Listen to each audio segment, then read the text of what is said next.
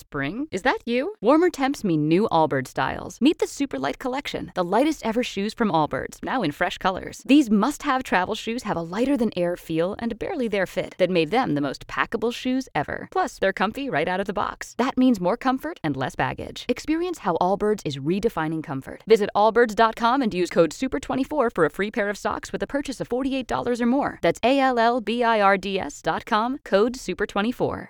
One semester of law school. One semester of criminal justice. Two experts. I'm Kristen Caruso. I'm Brandy Pond. Let's go to court. On this episode, I'll be talking about the unicorn.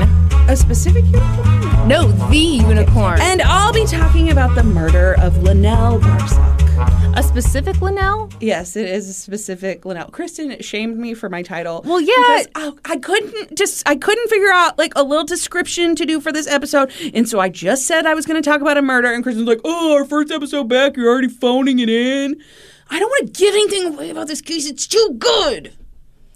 Okay, but writing just like a few words about it isn't I couldn't giving do it. I anything couldn't away. do it. Everyone, she was literally going to say, and I'll be talking about a murder. Yeah, I've said that before. Yeah, exactly. A million times.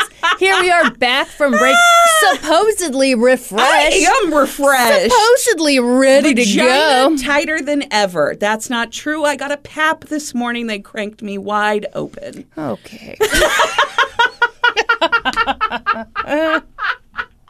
you know, I was just about to ask, and I know the listeners were too. They were like, they're back from break, but how's Brandy's vagina doing? I guess we'll find out next week. Yeah. It's called a cliffhanger. That's called being the best in the biz. Because next thing you know, y'all are going to be sucked into this podcast. You're like, I got to find out how that pap turned out. They did some scraping in there. They sure do. What'd they get? Who knows? Find out next time on Rocky and Bullwinkle. Did, you, did I tell you that I'm going to go get a mammogram? You are? I'm terrified. You're putting your big girl pants on. You're going to go to mammogram. Well, I've not scheduled anything, Okay. but I have gone to the I like website. that you're saying it out loud. So I now, like, know. we're all going to check in with you. but you know what I saw online? That how they do it? They're talking about like 3D mammograms. Yeah. What the? F- They're going to squish that titty I all know. up in there. I know. So Well, wh- probably both titties, not just one. I would. I would prefer a BOGO deal for sure. I don't want to have to come back again. I mean, how hard are they going to clamp them down? No, I've never had one. Are they gonna I look did- like I tube did socks get at a the end? breast exam this morning as well. Oh, that's nothing. No, That's no, that was practically nothing. enjoyable. I feel like my doctor was more uncomfortable with it than I was. Is there something weird about your tits? Is that I don't why- think so, but she was like, "Okay, now put your arm up. Uh huh. Okay." And I'm just, "Okay, great, and great, and I'm gonna just move to the other one. Okay, wonderful, and we're all set." Like I was like, "You're Oh, that's- saying too much." Was was she doing the paddle motion? Yes. Yeah. Yeah. Mm-hmm. Well, I'm glad we discussed this. Yeah, I love talking about my yearly visit to the gynecologist. Uh, It had been two years since I had been. So last year, I got lucky and they just refilled my birth control without me having to go in. Great. I did not get that lucky this year. Okay. Well.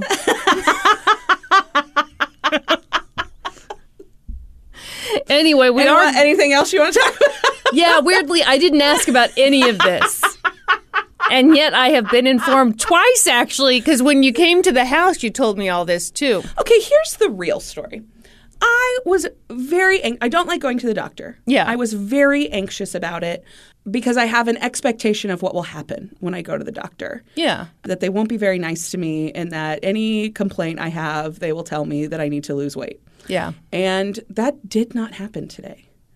They were amazing to me. They listened to my concerns. They changed my prescription and they mentioned my weight zero times. And it was a wonderful experience. And it's really sad that the bar is that low. Did they weigh you? they did weigh me. Yeah. Okay, but they then- didn't- No. yeah, all right. No comments about it, like nothing. Yeah. Yeah. Boy. Yeah. And that was a wonderful experience. Oh, good times. yeah. Well, I'm glad you had such a blast. A blast getting a pap. I am excited to be back I'm at it so with you. excited to be back. We recorded the bonus episode for January Yeah. like two weeks, Weeks ago. ago. Yeah. Loved it. Yeah. Had a great Last time. time. This episode won't be as good. And that's why you should sign, Sign up, for our Patreon. For our to listen to Patreon. that episode. Uh, yeah, I talked about the corpse bride. Yeah, I was disgusted. She talked about the corpse bride. It was Mm-hmm. terrible. I hated it. But you know, I brought the goods. So don't worry. Yeah, yours was just real lighthearted.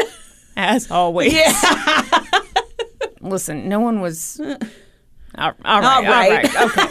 Okay. You, you, you, oh no. Okay, I was gonna say. Uh, I was gonna. Do you want me to start? But we have to. No, do we an need ad to do an first. ad. That's right. Is that our sound going into an ad? Well, because you see, we've added in ad breaks into old episodes, and there's really kind of rocky transition. So that's me trying to ease the transition for people. I don't think that's doing it. people are at ease. People Oh, are I so don't think com- so. They're like, I thought she was going to ask me about my weight. Instead, she did the. anyway, please stop interrupting.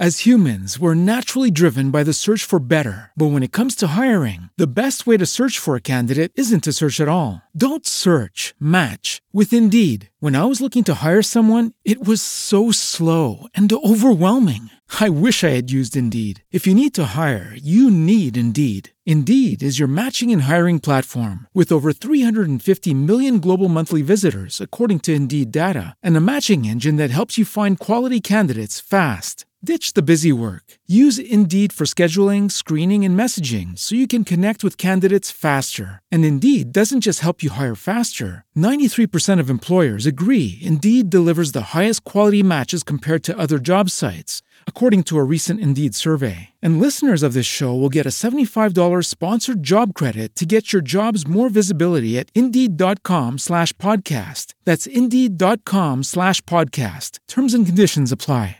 With LinkedIn Jobs, we tap into a network of more than a billion professionals to help you find quality professionals quickly and easily for any role you need. Marketing wizards? Found them. Software engineers? Found. That project manager I could never seem to hire? And found. LinkedIn Jobs quickly matches your roles with candidates with the right skills and experience. In fact, 86% of small businesses get a qualified candidate within 24 hours. Post your first job for free and get started at linkedin.com slash spoken. That's linkedin.com slash spoken. Terms and conditions apply. Welcome back from the ad. we. See, am I easing the Is this transition? how we're doing it from now? on? I want to ease them in. You're not going to make the noise. Doodaloo. Welcome back. All right, can I start now? I don't know. Very Can eager you? to tell you the story. Oh, That's a grammar lesson because she's so stupid. Everyone, I'm feeling um a little hurt, a little sensitive uh, why is that? because on the Facebook fan group, someone posted a poll that was like, "Whose storytelling do you like better?" That's not what they said. Brandy. Who do you like better That's as a person? also not Brandy, what they said. Who clearly sucks, or Kristen, who's clearly I awesome? said, what types of cases do you like better? Brandy's winning by a fucking landslide. Calm down. Everybody loves you, Kristen. Most of all, me. and not just as a friend What if that's the way you told me? That on the podcast. would really soften the blow for me losing this poll and be like, well, she's been pining for Pining me for for me this whole years. God, so desperate. Fine, you can kiss me. This is how rumors get started. I'm fine with it. Absolutely. I think it'd be a great rumor. Yeah. We're secret lovers. All right, go ahead and tell me your story about a murder. Please don't give anything away. Maybe you shouldn't even tell the story. I'm gonna tell the story. All right, shout out to Schnurpenflur. what? what? Schnurpenflur. That's a person in our Discord who recommended this case. Thank you, Schnurpin. Thank you, Schnurpenflur. I watched. An, I feel like I'm going to lose all my teeth. I'm sorry. I'm sorry. What? You ever just feel a little sensitive in your Yes. teeth, and you think Yeah. "Mm, half This these is when they puppies just are fall gone. out. Yeah. All right, I'm going to try to soldier through. Yeah. Sometimes I feel like I feel a little loose in my head. Yeah. Yeah. Also, do you ever feel like a plastic bag floating through the wind? Okay. Baby, you're a firework. What are you doing? I'm trying to tell you about my problems. anyway, what did Schnurp and Flurp say? Sherman Blurb said you should do this case. Um, okay, so I watched an episode of Dateline The Last Day. Are you familiar with this new program? no. It's new. it's a new iteration of Dateline. Oh, Uh, well, how many exclusive, spin-off- exactly exclusive to Peacock, which just meant I had to pay five dollars to watch it. Other than that, it's just like You regular. made the Dateline. podcast pay, right? No, I just paid for it. It's What, fine. Brady? I, I just s- signed up for it. Now I get to watch Peacock for five dollars. Well, no, I just signed the. Uh, I realize this, is this is not a a conver- business this is- conversation. Everybody doesn't need to know about it, but you know, I I signed us up for Discovery Plus, and if you think I'm not watching some 90 Day Fiance on the podcast dime, then you're wrong. All right, perfect. um, also, so I watched an episode of Dateline The Last Day, Uh-huh. which, as far as I could tell, is just regular Dateline, but it's exclusive to Peacock. So Okay. um, this was a Josh Mankiewicz episode. And I would like to go on the record and say that at the beginning of this podcast, I talked a lot of shit on Josh Mankiewicz. And I have revised my opinion on him. And I feel like I was a real asshole to him. And I would like to issue an official apology to Josh Mankiewicz, who I am sure is a huge fan of this program. Well, Josh, you can dry your tears. Brandy's Yeah. decided Uh, I mean, to stop what kind being of an fucking asshole. I made fun of his hair and his and his crooked tie, and uh, he worked really hard on every episode, I'm sure. And I feel really bad about that, so I'm very sorry. Josh I was Mankiewicz. horrified by what you said. That's not nice. Anyway, so I watched that. I um, there's also an article for True Crime Daily that a lot of this comes from, and some articles for the L.A. Times. Hmm. You ready? Yeah. Lorraine Austin was frantic. It was the evening of June 16th, 2010, when she burst into the Los Angeles County Sheriff's Station in Palmdale, California, begging for help.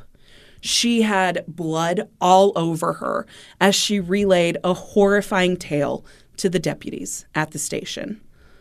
Lorraine, which I will tell you, I did not think was pronounced that way, but that's how they pronounce it on um, the Dateline episode. It is spelled L A R E N E.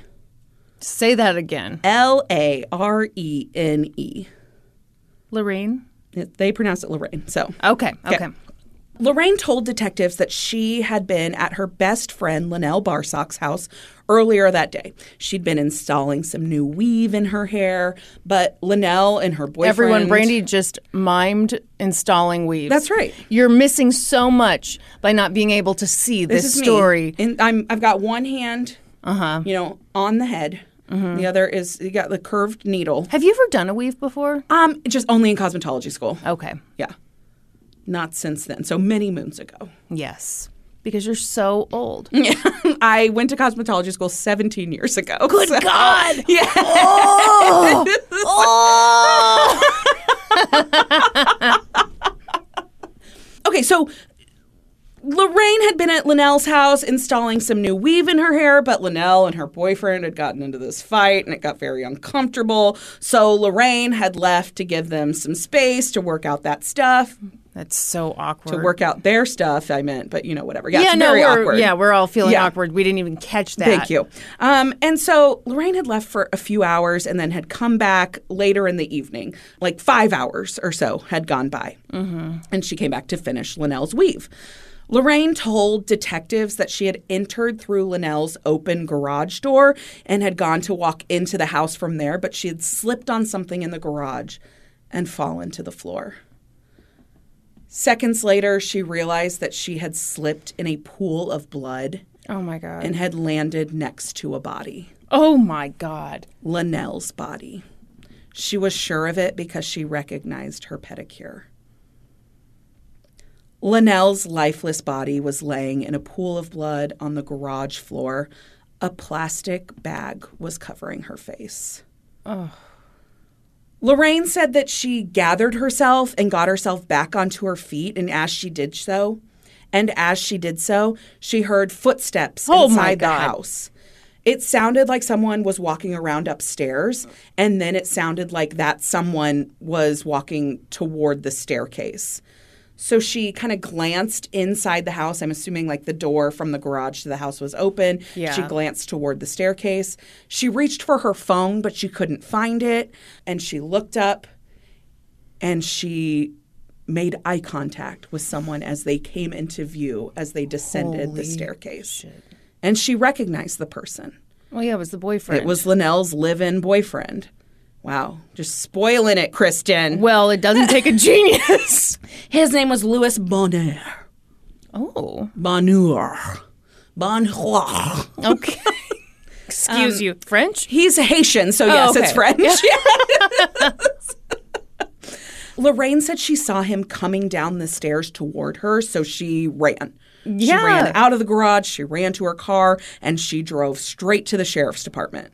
She was certain that Lewis had actually gotten into his truck and followed her most of the way, but she said she'd lost him just before she made it to the police station.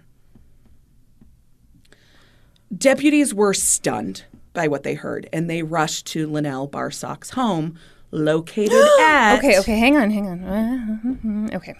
37419 Rocky Lane, Palmdale, California. What are we doing with Palmdale? Is that one word? It's all one word, yes. Okay. And Rocky is IE, not Y. Well, that's cute. Okay. okay, okay. yeah, it's a big home. This is huge. Yeah, so it looks to me, I looked at the sale records a little bit. Gosh, it looks that like, backyard is pitiful. Yeah, so it looks like this was a house that kind of suffered from the bubble bursting in 2008. Oh, so it- she got it for pretty pretty cheap in 2009. At this time, she'd lived there about a year. Okay. Yeah. But yeah, 3,600 square foot home. And to be clear, the backyard it's it's huge and everything. It's huge. It's like just all there's- dirt. Yeah, it's Yeah. just dirt. Yeah, All right. The place has no personality, but that's it is very builder grade. Yes. Yeah. Okay. Yeah. All right. I'm sorry, I was looking at the house. I forgot I have to tell you the rest of the story.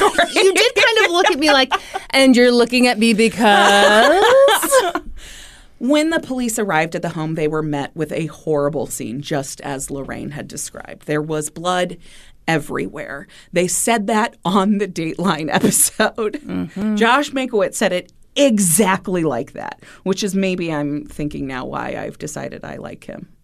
Hmm. All right. Hmm. Interesting.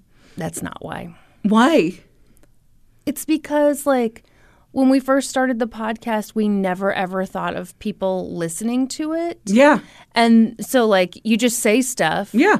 Like you're just talking to your buddy. Yeah, absolutely. And then like you think of somebody actually listening to us like saying, "Oh, he looks like he just got off a bender Yeah. and sat down to No, do you're his absolutely job." right. And Yes. yeah, it feels shitty. yeah, it does. It feels I really relate shitty. it. I- yeah. I'm with you. Yeah. Okay. I'd like to reiterate that I apologize for ever saying that about Josh Mankiewicz. No, everybody knows you're apologizing. Okay. Okay. Great. Thank you. But is she? I am. How dare I'm you? teasing. Just as Lorraine had told them, Linnell's body lay on the garage floor. It was surrounded by blood, and her face was covered with a black plastic trash bag. This was a sign to the detectives that Linnell had been killed by someone that she knew. That's not a surprise. Lorraine had already told them that. Detectives also discovered in the back of what Linnell's car that was in the garage, the trunk was open and there was like bloody bedding back there and like a pillow that had a, a gunshot hole through it. It was clear that someone had attempted to bring Linnell out of the house and load her into the back of this car for disposal purposes and have Yeah. been unsuccessful at that. They'd been perhaps interrupted in the middle of that. Um, yeah. Initially, police believed Linnell had suffered blunt force trauma to the back of the head. Inside the house, it was clear that someone had attempted to clean up a crime scene. Luminol in the living room showed blood and drag marks from the living room to the garage. It was clear that Linnell had been killed inside the house. And then, perhaps in an attempt to get rid of her body, as I just said, they had pulled her out to the garage and started to load her in the car. But it seemed that they'd been interrupted, likely by Lorraine coming into the house. But what way did Lorraine come into the house again? She came in through the garage.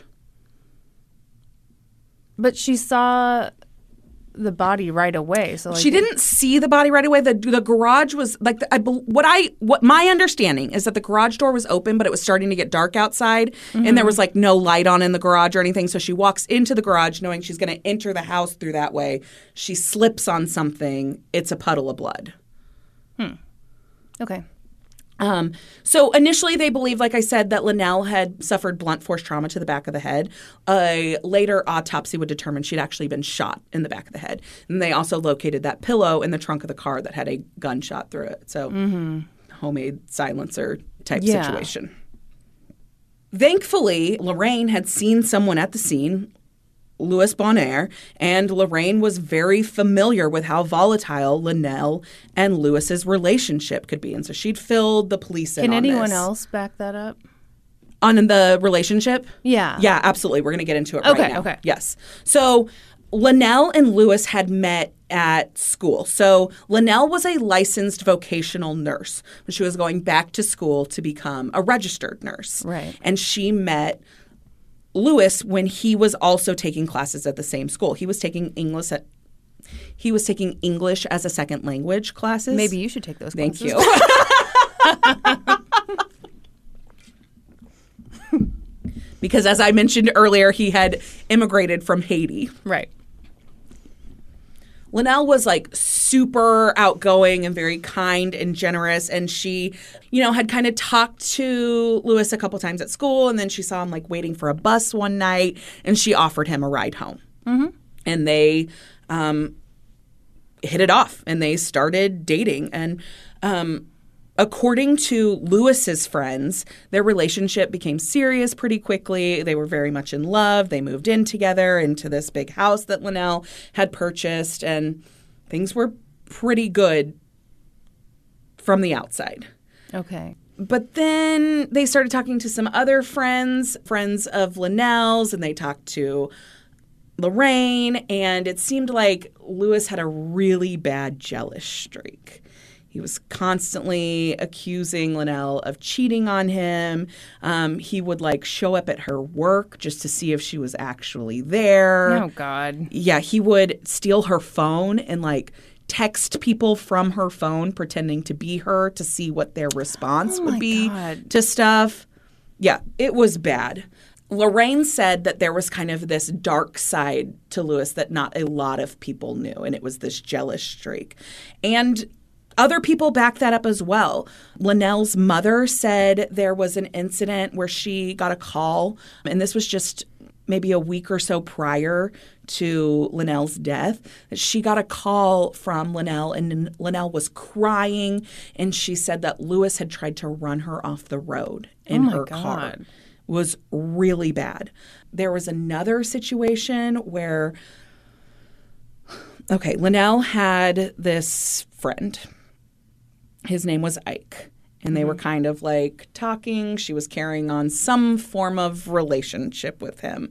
It may have been romantic, hard to know because we don't have Linnell to tell us, but it seems like it may have been romantic in nature.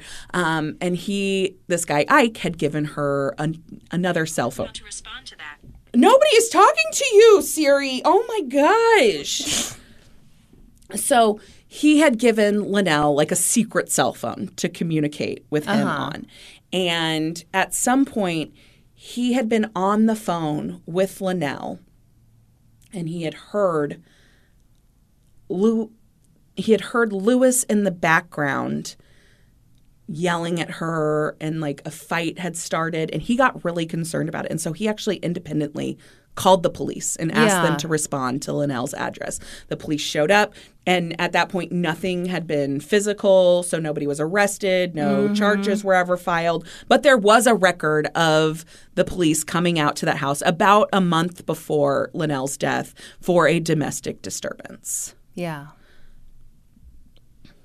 the very day that Linnell died, there had been, as Lorraine had already told the police, there'd been a couple of arguments. That morning, Lorraine had come to Linnell's house. So Lorraine and Linnell had been friends for like 10 years. That's what Lorraine told the police that they'd gone to high school together in LA. They'd been best friends for like 10 years. So on this particular day, on June 16th, 2010, Lorraine had come to Linnell's house with the plan that they were going to go to the beauty supply store, get some hair, they were going to come back. Lorraine was going to install the weave in Linnell's hair. So she comes over and there's like a fight that's going on right when she gets there that morning. Apparently, Lewis had found that secret cell phone, and Linnell was trying to defuse the situation. She kind of, you know, got it under control, and they, she was like, "Okay, let's go to the beauty supply store. Let's get the hair." And so they leave. Well, as they get to the beauty supply store, they f- look out and they see that Lewis has followed them to the beauty supply store. And he comes in the store and he's confronting Linnell about the cell phone in public. Yeah. And so now Linnell is embarrassed and she's pissed and she is yelling at him and there's this fight that's happening in public and he like something happens he reaches out to try and get this cell phone from Linnell and she reaches back she ends up scratching him across the face. The situation ends Lewis leaves. He goes about his day doing whatever. They go back to the house. They start doing the weave. Lewis shows back up. The fight starts again. At that point, Lorraine decides she's going to leave, let this situation diffuse, let them be alone for a little while. And later that afternoon, about five hours later, she comes back. She told the police that when she left the house, she just like went and hung out at a park nearby for a few hours, waiting for Linnell to call her and let her know that like it was cool for her to come back. And when the hours passed and that didn't happen, she decided she better go back and check on her Right. friend. Right. And when she did, she came back to that horrifying scene. So the detectives know that they need to track down Louis Bonaire, and they're like, "Okay, let's find this guy. Like, wh- where is he? He wasn't at the house." And Lorraine had told them that he'd followed her to the police station, but that she'd lost him like right before she got there. So they track him down, and he's actually in Los Angeles, which is like 60 miles away. He is actually at Linnell's mother's house. So they track him down and they take him and ask him to come with them and they bring him back to the Palmdale Sheriff's Department and they sit him down to ask him some questions. And they're like, you know, what have you been doing today? And he's like, oh, I was um, I was actually with Lorraine's boyfriend. We've been um, working on my car, my truck. We went to a couple different auto parts stores, got some different parts, and we've been working on my truck. And then I just decided, and since I was already in LA, that I would just stay at Linnell's mom's house tonight because it's closer to my work for tomorrow. It's a shorter commute. And so they're like, okay, all right. And they're like, you have, do you have like, That's really interesting. what's interesting? Well, that her boyfriend is his alibi? So they're like, okay, do you do you have receipts for anything that you bought today? And he's like, yeah, I do. I have receipts for everything. And they're like, okay, all right. And they're like, you have a you have a scratch on your face there. How'd you how'd you get that scratch? And so he admits to them that he had gotten into an argument with Linnell that morning at the beauty supply store and that she'd, you know, kind of a scuffle had ensued and she'd reached out and she'd scratched him across the face. And they're like, okay, well, so that's kind of matching up with the story we already know. And they're like, Right. you know, how um how's your relationship with Linnell? And he's like, it's it's good. It's good. You know, he he said that it was very loving that they both loved each other very much and they had a committed relationship. And they're like, okay. And they're like, that's interesting. So at that point, they confronted him with a letter that they had found at the home that he shared with Linnell. It was a, a essentially a breakup letter that Linnell had written him saying, I've been sleeping with someone else for four months. I'm leaving you for him. He makes more money than you do. Don't try and contact me. I'm gone. Really? And so they show it to him and he's like I've I've never seen this in my life. And they're like Linnell didn't give this to you today or this didn't lead this isn't what led to the arguments today and he's like no, I've I've never seen this before. And they're like, "Okay, interesting." And they're like, "Where's Linnell right now?" And he goes, "I I don't know. Where is Linnell? Is she okay?" and they're like no she's not okay and he's like what do you what do you mean and they're like someone shot linnell today and he starts freaking out he's like what do you mean someone shot linnell who would do that and they're like you tell us and he's like is she okay and they tell him that no that linnell has died and he breaks down he immediately begins sobbing and he's like, Who would do this to her? Who would do this to her? And then he puts together that that is the reason he is in this interrogation room that day because they believe that he did this to her. And he goes, Yeah. No, no, no, this is not me. This is not me. I would not do this. And he's just like, He's Oh my So it is God. heartbreaking to listen to. I listened to the Yeah. audio of this. Yeah. And he's just sobbing, saying, No, no, no, this isn't me. This isn't me. Who would do this to her? Why would someone do this to her? Oh. And so he's like, That's not right. This isn't right. Why'd they do this to her? And so he's like, You, ha- you have to find who did this to her. And they're like, We found him. We're looking at who did this to Oh, her. Gosh. and they placed him under arrest for Linnell's murder. so they got a search warrant. They took his car and they searched it. And in his car, in his truck, they found all of the auto parts that he said he'd been in LA buying that day, along with multiple receipts. He'd been at, you know, three or four different auto shops throughout the day buying different parts for his truck. And they're like, all right, well, that does match his story, but just because he has a receipt doesn't mean he was the one there buying them. And so they decide to go to But LA. he was with someone else too, Right. right? And so that person backs up his story and says, Yeah, I was with him in LA. But again, that's just somebody's word. And so they decide to go and search um, the surveillance cameras at each of these stores to see if they can Right. find him on camera buying these things. And so they go to these three or four different auto parts stores in LA, which is uh, more than an hour away Right. from Palmdale. Right. 60 miles. They said on a good day with no traffic, it would take you an hour and a half to drive it. but there's never no traffic. There's never no traffic, yes. And so they go to these different auto parts stores. They get him to pull the surveillance video, and he is on every single one buying these auto parts throughout the afternoon. oh my gosh. There's no way he was at their home in Palmdale at the time of Linnell's murder. Right.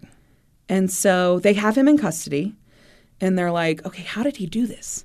How did he manage this? They're sure they have the right guy. And so now they have to figure out Well, how they he probably managed it. don't if they've got him on tape at all these other places all across town. Yeah, so they decide they need to pull his cell phone records because, you know, cell phones go ping, cell towers go pong. We know your location all the day long. I've heard it before. Mm. So they pull his cell phone records, which takes three weeks. Yep. Oh So he sits in custody for three weeks while they are waiting for these cell phone records to come in. And when they come in, they match his story exactly. He was nowhere near Palmdale. He was in LA. It was physically impossible for him to have been the one at the house who murdered Linnell that day. Just to be clear. Mm-hmm. They had video of him That's correct. in addition to receipts and another person's word that is correct. saying that he was not in the vicinity Mm-hmm. of where she was murdered. Yep. And yet they kept him in jail for three weeks. They kept him in jail for a month because once they got the records, they then spent a week going over them and making sure that they matched his story perfectly. That is utter bullshit. It is such bullshit. And I have to tell you that there's this infuriating scene in this episode of Dateline. Okay, so they realize that his story, he's telling 100% the truth. His alibi is ironclad. There's not a chance in hell. yeah, it he was the doesn't get person. better than that. No. And so they go to the county jail and they let him know that his alibi has checked out and that he is free to go.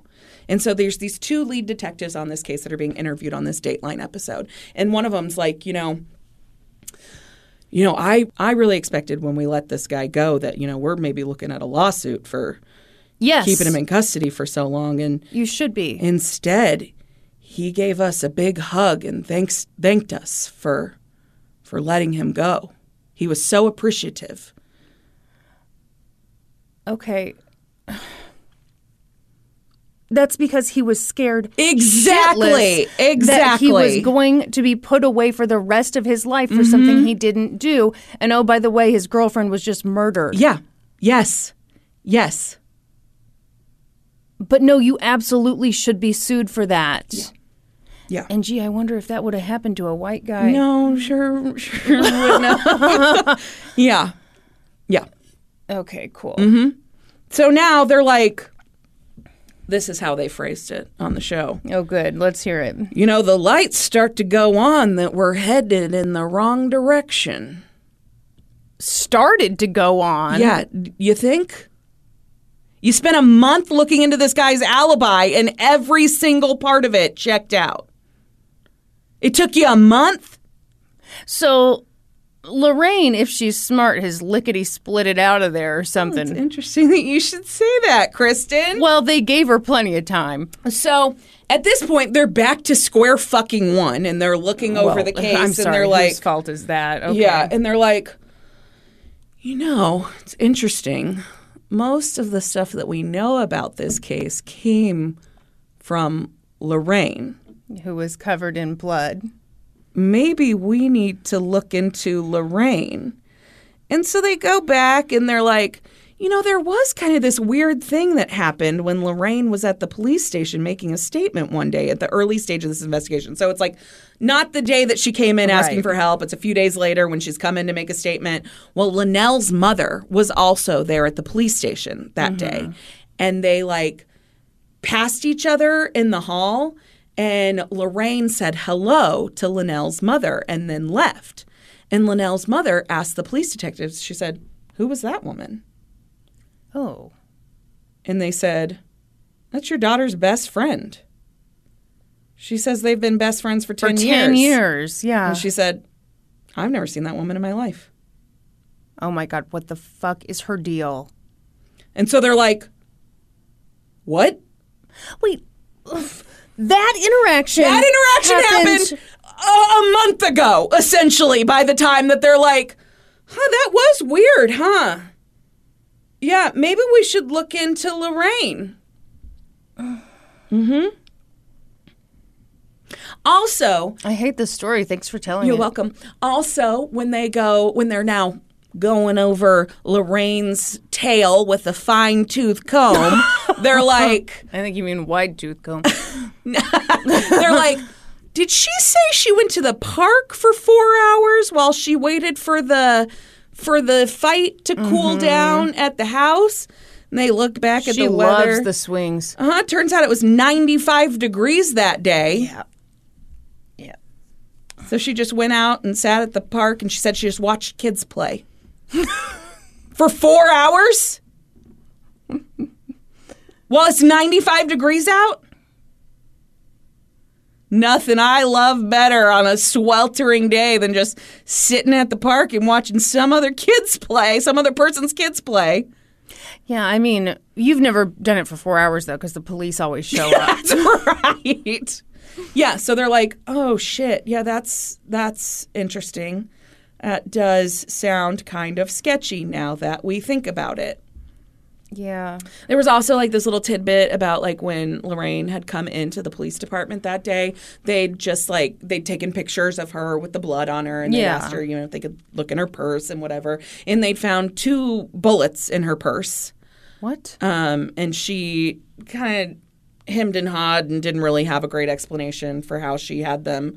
And so they had taken them as potential evidence. Yeah. Oh Um, and then when they compared those my bullets to the God. bullet that had been found in Linnell, um, they had the exact same marking on them from when they are like released from the gun, Mm-hmm. which meant that the two live rounds that they'd found had been in the exact same gun that had fired the shot that had killed Linnell. Okay. So at some point, they had asked Lorraine if she would come in and do a polygraph test. When they so this was over the course of this month when they're looking into Lewis's alibi and things are looking like, you know, Lewis might not be their guy. They're like, we better make sure that Lorraine over here is telling the truth. So they ask her if she'll come in for a polygraph, and she's like, absolutely, no problem. But then she starts giving them the runaround.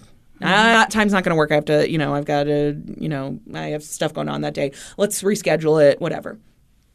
Then Lorraine just disappears. Well, yeah. Mm-hmm. Of course she did. Mm-hmm. Um, after Lorraine disappeared, they did get like a warrant to search, I don't know, her cell phone records or her computer or something. I'm not real clear, but they get some some search history from some kind of internet browser that she had been accessing, and she had been searching ways to beat a polygraph test. Okay, great. But again, Lorraine is nowhere to be found. By now, they have processed the physical evidence that was found at the scene. There was a bloody footprint that showed up like in luminol on the living room carpet. Perfect match to the size of Lorraine's foot. Also, there had been these latex gloves that they'd done a DNA test on the inside of, matched Lorraine's DNA. Also, there was like a plastic jug that had been used and it had a fingerprint on it, and it was I just I you can't, even tell. guess. It's Lorraine's, Kristen. Oh, it's Lorraine's Mm-hmm. what? fingerprint. My goodness, this is so shocking. So yeah, so once they get access to, um, I believe it is Lorraine's phone records. It could also be they also had Linnell's phone records. They Right. discover that the women had actually only known each other about four weeks. Yeah. Not okay. 10 years. All right. So they had met each other on Craigslist in the women seeking women section. Okay. So initially, they had had um, some kind of sexual relationship that had gone on for a couple of weeks, two, three weeks. And then Linnell had texted Lorraine and said, You know, things are getting pretty serious with my boyfriend. I really want to focus on that. I'm sorry. I no longer want to have any kind of sexual relationship with you, but I have actually really enjoyed your friendship. So I would love to continue Yeah. being friends if you are open to that. Yeah. And Lorraine had responded, Absolutely. I feel exactly the same. Yeah. Let's just be friends. Mm-hmm. And so they had continued their friendship. And that text message came about a week before Linnell was murdered.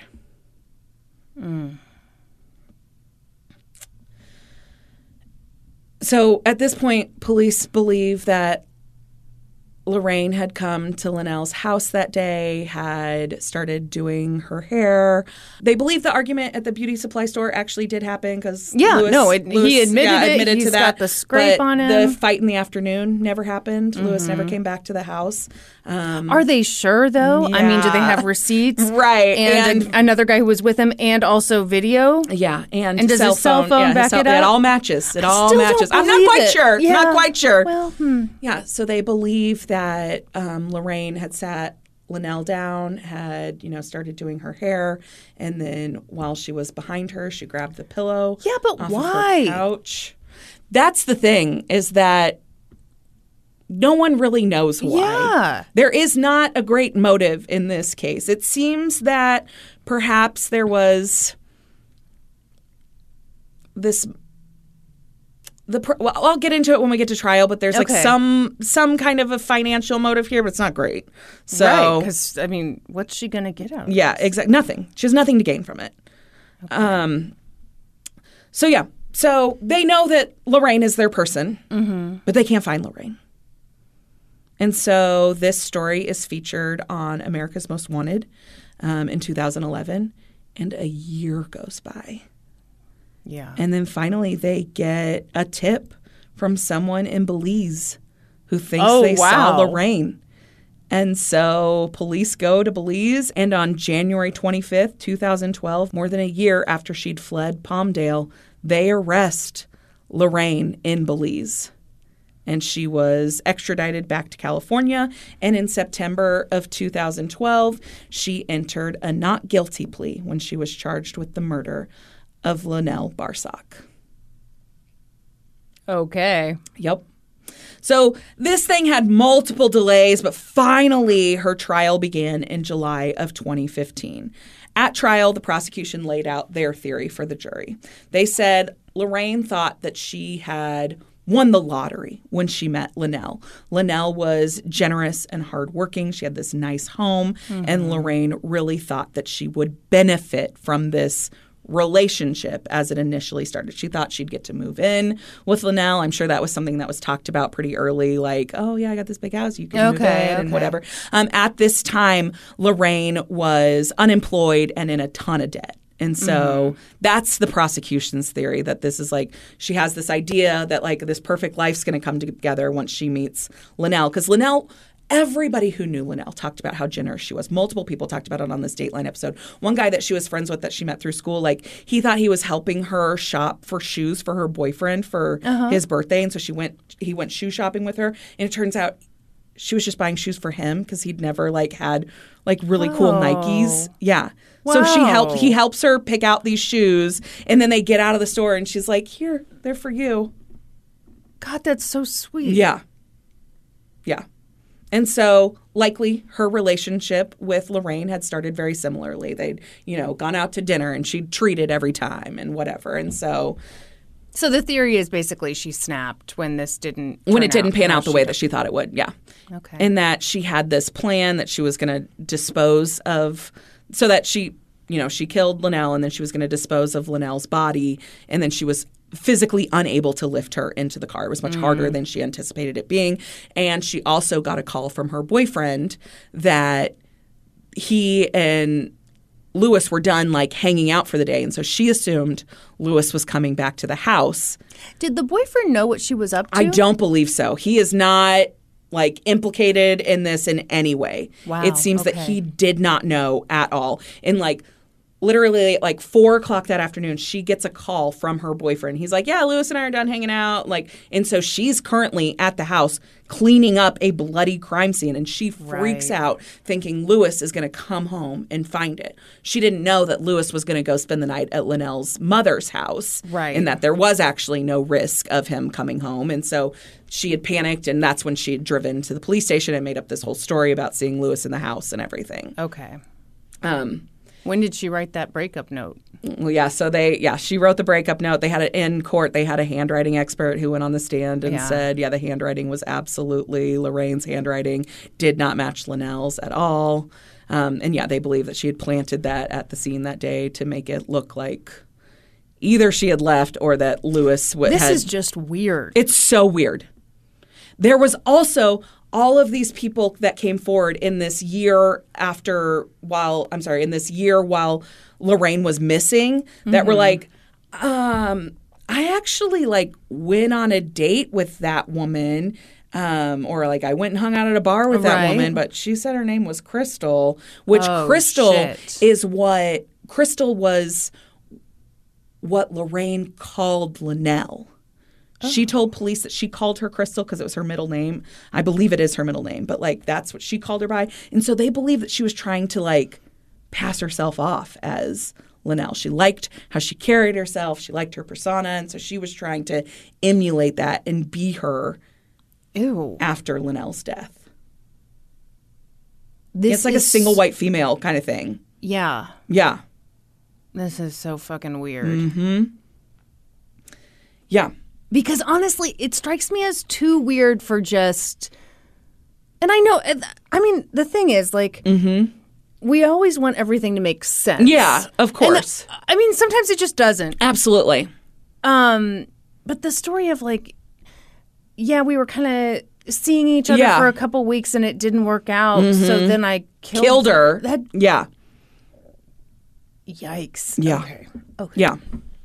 So at trial, the prosecution talked about, you know, how they believed it happened, that they were, you know, putting the weave in and that she did it while she was behind her. The tra- they had a, a ballistics ex- expert who talked about the trajectory of the bullet, how that matched that theory. Um, they talked about how they never found the murder weapon, they never found the gun, but the markings on the bullet and the bullet that was in Lorraine's purse the day that they she had come into the police department. Those matched, and they also belonged to I don't know a nine millimeter handgun or whatever, which Lorraine had one registered to her, Okay. but they never found that weapon. The prosecution, um, knowing that the defense would argue that the police had the wrong person, that it was Lewis who had ac- actually done this, not Lorraine. They put up all of the security footage, all of the receipts, everything that matched Lewis's alibi, showing that he couldn't have possibly done this. He could not. I I don't think I said any words there. I said part We of got- each of those words. We got the gist of it. Yeah. And I appreciate that you're saving time. 'cause That's we've right. got no time. We've got no time for me to finish words. No, he couldn't possibly have been the one to do this. He was in somewhere else. There were receipts. There was security footage. There was cell phone data. There you, brah.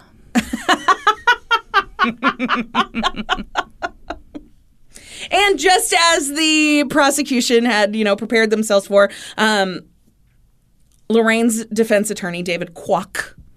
Oh, I like that. How I do you know. I spell love that. it. K W A K. Wow. Yeah. Yeah. Yeah. He said that the police had it right the first time. Lewis had done this. Mm-hmm. Lorraine had no motive. You know, I mean, he's got that he right. does. This He is- absolutely fucking Yeah, weird. Sure. Linnell had ended uh, the relationship with Lorraine, but Lorraine had responded to that message and said that she understood and she was on the same page and they had stayed friends. So, yeah.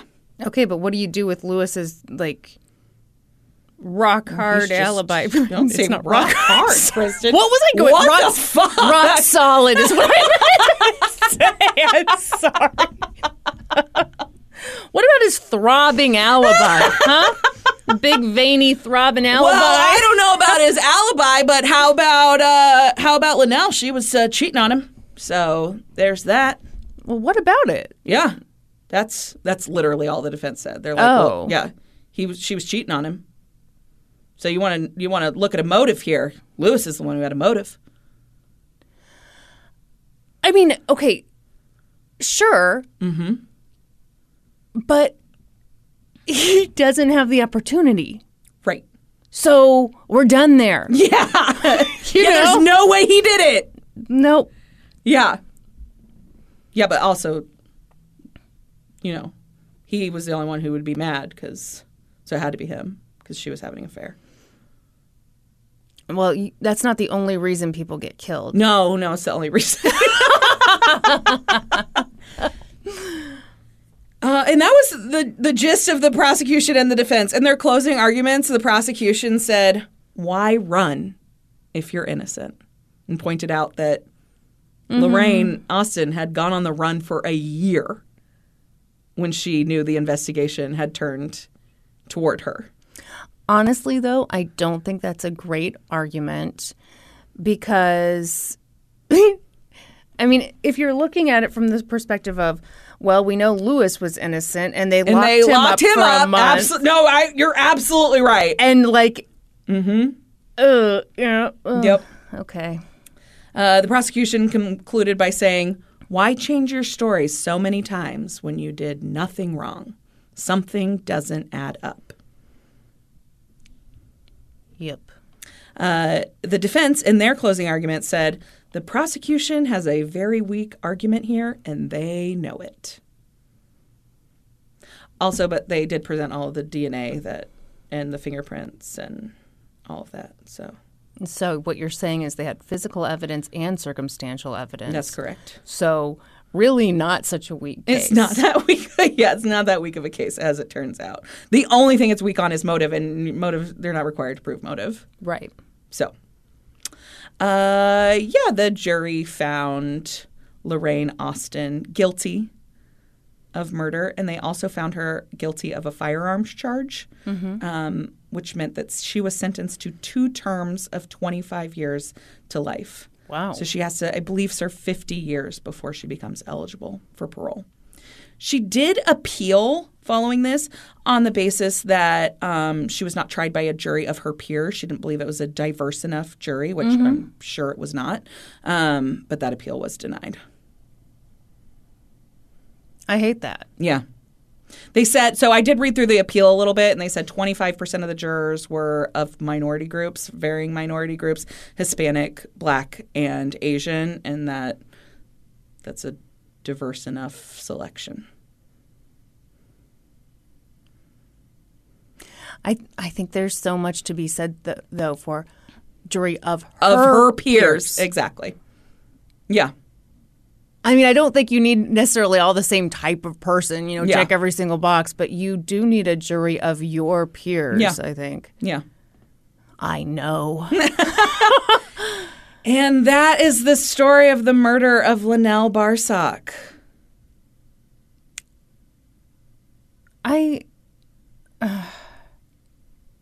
That's so senseless and It's weird. so weird, and yes, so senseless. Yeah, I do think it's almost. uh her f- poor family. Can you imagine your loved No. one dies and like there's there's really no reason, there's no explanation. It's it's, it's just it's so odd and upsetting. yeah. I don't approve. Okay, don't blame me. Blame Schnurp and Flurp. Thanks a lot, Schnurp and Flurp. Okay, you know what? I am going to refill my iced tea and my Okay, iced great. coffee. you do it. and you know, at some point, there will be an ad put here. and we're back. You're just gonna say that randomly? Not randomly. At some point, there will great. be an ad. And so it'll be blah, blah, blah, ad. And then people will be lulled back into the podcast by the soothing sounds of my voice saying, and we're back. And Brandy, I understand you have an update for us on the poll that you're winning and that you pointed out to Uh, me, a new poll option has been added. which is this is very rude. I can't decide. Love them both. That sounds like someone felt really sorry for me and they added that. I'm pulling it up right now. yeah, I can tell by how nervous you sound Um. No, it's- that you're it's worried that my great. feelings are going to get very hurt. Here I go. Wow. Yeah. I'm losing horribly. well, and here I am, supposed to go on and tell a story. Gosh, I guess I'd have to be pretty brave to move forward here. the bravest little toaster. May I share something very vulnerable with you right now? Absolutely. Um, RuPaul uh, talks a lot about the need to show your charisma, uniqueness, nerve, and talent. Okay. She has a song. Uh huh. Charisma, uniqueness. Uh-huh. Yeah, I nerve, spelled it. talent. I got it. okay. Okay. See you next Tuesday. Right. Well, I've been, you know, watching a lot of seasons of Drag Uh-huh. Race, all that stuff. I literally just figured out what that means last week. Ma'am, I figured it out in one second when you said it. Norm did too. Yeah. I I texted Kyla. I said, I just now figured it Real out. Dick's Insider moment. Oh huh? my god. And she was like, How? How? How? How are you this dumb? I had honestly, I had sat around and been like, hmm, charisma, uniqueness, nerve, and talent. Like, yeah, okay, that is what we all need to showcase. like, I was trying to like. Meanwhile, RuPaul's just saying cunt to me. all right. Just saying, show your cunt. Anyway, I have a tale to tell. Do you think that's the first time the C word has been dropped on this podcast? no, absolutely not. You've said it before? um I have for sure never said no, it. you have said it before. No. You have because I'm I think someone asked like what's your least favorite word and you really I didn't hate just that say word. the C word. I I don't know. Maybe I you, doubt I I maybe you did I think I probably did. cunt out as they say. Stop it! Uh, Have we gone too far? yeah, for I you? think maybe. Really? You know I hate that word. Why? I don't know. I just don't like it. What is it about the word? I don't know. Hmm. It's the forbidden word. Is it because you're such a freaking rule follower? that- Maybe. I like how I didn't say fucking. Yeah, Because I said the C word. a whole that's lot. right. Charisma, uniqueness, nerve, and talent. That's right. Anyway, let me use my charisma, uniqueness, nerve, and talent to tell you this story. Put your pants back on. I demand it. what would you do if I took my pants off? I mean, I I wouldn't probably do much. I would just sit here and be like, You'd be so uncomfortable. I don't actually think I would be that uncomfortable if you had your pants off. You gonna do it, Jesus? no, I'm not that uncomfortable with other people's nakedness. Bullshit. I'm really not. It's my own nakedness I'm uncomfortable with. Brandy, you've got to embrace your own charisma, uniqueness, nerve, and talent, okay? Thank you. All right. I've got I've got her under control.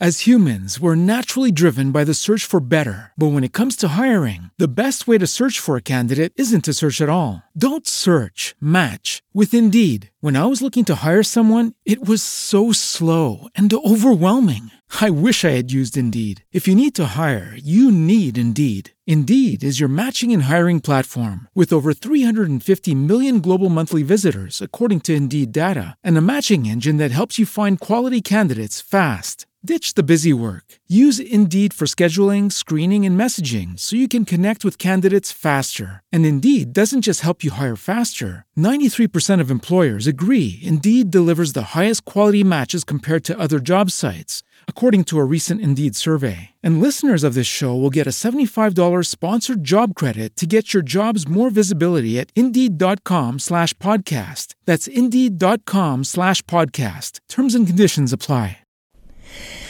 Oh, do you know the story of the unicorn? no, I don't know what this is. All right. What's the unicorn? Um, this is one of those stories that I'd never heard of. Uh-huh. Uh and you're going to hear this story and be like, "How the hell have we never heard this before?" Okay. All right. Here we go.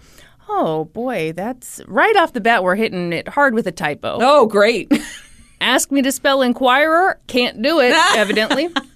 Um, thank you to reporting from the Philadelphia Inquirer or the Inquirer, as I wrote it, Salon.com, Esquire, the New York Times. And I found out about this case from the TV show People Magazine. Investigate. Oh, excellent. Yeah, you what you didn't you just do a case from that? I'm that your sorry. new favorite show? I, I didn't know you were like the People Investigates police. Is that your new favorite show? and it's on Discovery Plus. And you know what? We have an account through the podcast. mm-hmm. And if you think that I feel guilty about watching my podcast, stuff I on don't it- think you feel guil- Why would so- you? So, make the podcast pay for your. Okay, great. I will. Peacock. I will. I'll put my I'm going to put my peacock all over the podcast. Eh, ma'am, please, please. Peacock is my least favorite word. All right. By the way, I think, and this is a bold claim, I think this man I'm about to tell you about today is one of the biggest douchebags we have ever covered on this podcast. I am serious, Brandy. Don't give me that Absolutely not. face. Oh, Not a chance. Wha- How about you listen to the. Okay, Mm. no. Uh-uh. War Machine, biggest douchebag we've ever covered on this podcast. All right, let's see, shall we? All right. Brace yourself. The Village Voice once called this man, quote, indisputably Philadelphia's head hippie. Oh, Also, Philly's number one freak. number one's Donna. well, he's number one freak. Yeah, number one freak. What's he doing? You're about to find out. Okay. Is he a super freak? Super freak? Super freak. Freaking bow, wow, wow. Get a load of this. His name was Ira Einhorn. Ira. I stop it. Ira. No, Shut up. it's a totally normal name. Everybody's heard of it. It's on the show Mad About You. Everybody, let's all take a moment to remember the time when Brandy, who has never left Johnson County, Kansas, was like, Ira. No, what I said is I remember his name is Ira because it's an unusual name, and you said it's not an unusual name at all. it's a very common name. Anyway, his real name doesn't matter because he gave himself a nickname, and I think you'll find it really cool. Also, I think I later learned that David was almost named Ira. Yeah, it's a super common name. And he's from Missouri. Right. Yeah, so Johnson County. I don't know, man. You ready for his nickname that he gave himself? Uh, is it the unicorn? sure is. Why? Well, because Einhorn in German means one horn, so it really just makes sense to refer to this man as the unicorn. All right. So, My Little Pony was born in 1940. I don't think he'd appreciate that, Kristen. And as he would be the first to tell you, he was smart. He graduated from the University of Pennsylvania, and he came of age at an interesting time in American history. what was happening? 58. Twas the 60s, Brandy. I mean, I thought he was born in 1940. Well, yeah, coming of age, like, thought give it Oh that's- a couple Oh, years. okay, There's sorry, a excuse range me. there. I'm My sorry. God. Excuse me, Jesus. Wild shit twas happening. the civil rights movement, the women's rights movement, free love, bell bottoms, patchouli oil as far as the nose could smell. Young Ira embraced counterculture. He cared deeply about the environment. He dabbled in psychedelic drugs. Ooh, is he taking some LSD? He was taking everything. Oh, okay. He was anti establishment, anti war. He looked the part. He had a gigantic, bushy beard. He had About a long. bush. Did he have a bush? I'm sure he did. I mean, that would be hilarious if he had no grooming, but like very well maintained pubes. That would be. He had long, wild hair. He had piercing blue eyes. And he smelled the part. Smell like BO. Uh, one of his friends later said that he always smelled like a hoagie, like a real oniony hoagie. Gross. Yeah, it sounds disgusting. Does. Ira read one book a day because he's much smarter than you. Uh, and he's also very charming. He was well connected. He was an activist. He had a ton of rich, powerful friends. Which Wait, is what part? What part of the country was he living in? Philly. He was Philly's number one freak. Oh, that's right. I was just saying, if he was on the West Coast, this guy would love Charles Manson. yeah. Yeah. They could Also, wonder you Twin should have Towers known that activate. he was in Philly when his friend said he smelled like a hoagie. Oh, is that a Philly thing? Oh yeah. Oh, okay. You know, I don't know the East Coast, Kristen. I didn't live in Boston. I'm nothing like you. Yeah, so he had all these rich, powerful friends, which is kind of fun for a guy who was like so anti. yeah, exactly. That seems kind of odd. okay. Oh well. Ira loved to debate. He loved to dominate conversations. He referred to himself as a planetary enzyme. What? As in, he soaked up everything the earth could offer and he soaked it up good. Did he? Yeah, he was a planetary enzyme. Also, he's the unicorn. Okay. Also, he reads one book a day and he's really smart. That's stupid. And he thinks you're beautiful. you stop it. I'm not getting into his cult. He thinks you're beautiful, Brandy. Am I But you know what? special? Here's the thing. Here's the thing. He noticed your beautiful mind before he even noticed how beautiful you are Okay. physically. All right, Oh my wonderful. God, Brandy's creaming her in. jeans right I'm in. now. Take me, unicorn. unicorn, take me away. Was that supposed to be Cowboy Take Me Away? Yeah. Your own special take on it? Yeah. That was beautiful. Thank you. I can see the music video right now. It's just- it's you in the sky. he barely slept. There was too much to think about, too much to discuss. Is that a UFO? You bet your ass it is. Okay. He taught English at Temple University. He taught an alternative education class at Penn. And, you know, naturally, as th- this happens, obviously, during one class, he brought in some weed for everybody, stripped naked, and danced. I don't think that happens regularly. It should happen never. I would say. Yes, absolutely. He got a teaching fellowship at Harvard. In 1970, he founded Earth Day. He did? You're welcome. Founded Earth Day. Wow. Just a planetary enzyme doing his part. yeah, so he uh, founded Earth Day, or so he said. Did he make that up? It's really about what you want to believe about Oh, yourself, okay. Brandy. See, it was his idea. And those He's been- fuckers at Greenpeace. He'd been ruminating on it for years. uh, infuriatingly, a lot of media outlets continue to report to this day that he founded Earth Day. oh, wow. The truth is that on the very first Earth Day in 1970, Ira did stand on a stage in front of thousands of people and he gave a 30 minute long speech. And there's a picture of him. I mean, it's pretty incredible. Yeah. But if you talk to the organizers of Earth Day, you'll hear that Ira didn't do shit. He didn't show up for meetings, didn't lift a finger. The only reason they involved him at all was because he was well connected and he knew Allen Ginsberg. And they wanted Allen Ginsberg to speak at the event, so they let Ira come on stage. You know, like, hey, you can introduce Okay, yeah, Alan. You, you amp up the crowd a little. You bring not Alan even that, on. not even amp up the crowd. It was like, You can introduce, introduce Alan. Alan. You've got three sentences. Um, and instead, what happened was he got a hold of the mic And he wouldn't give really it back. enjoyed himself. yep. Yeah, so he, you know, rambled incoherently for like 30 minutes up there and afterward took credit for the whole worldwide event. cool.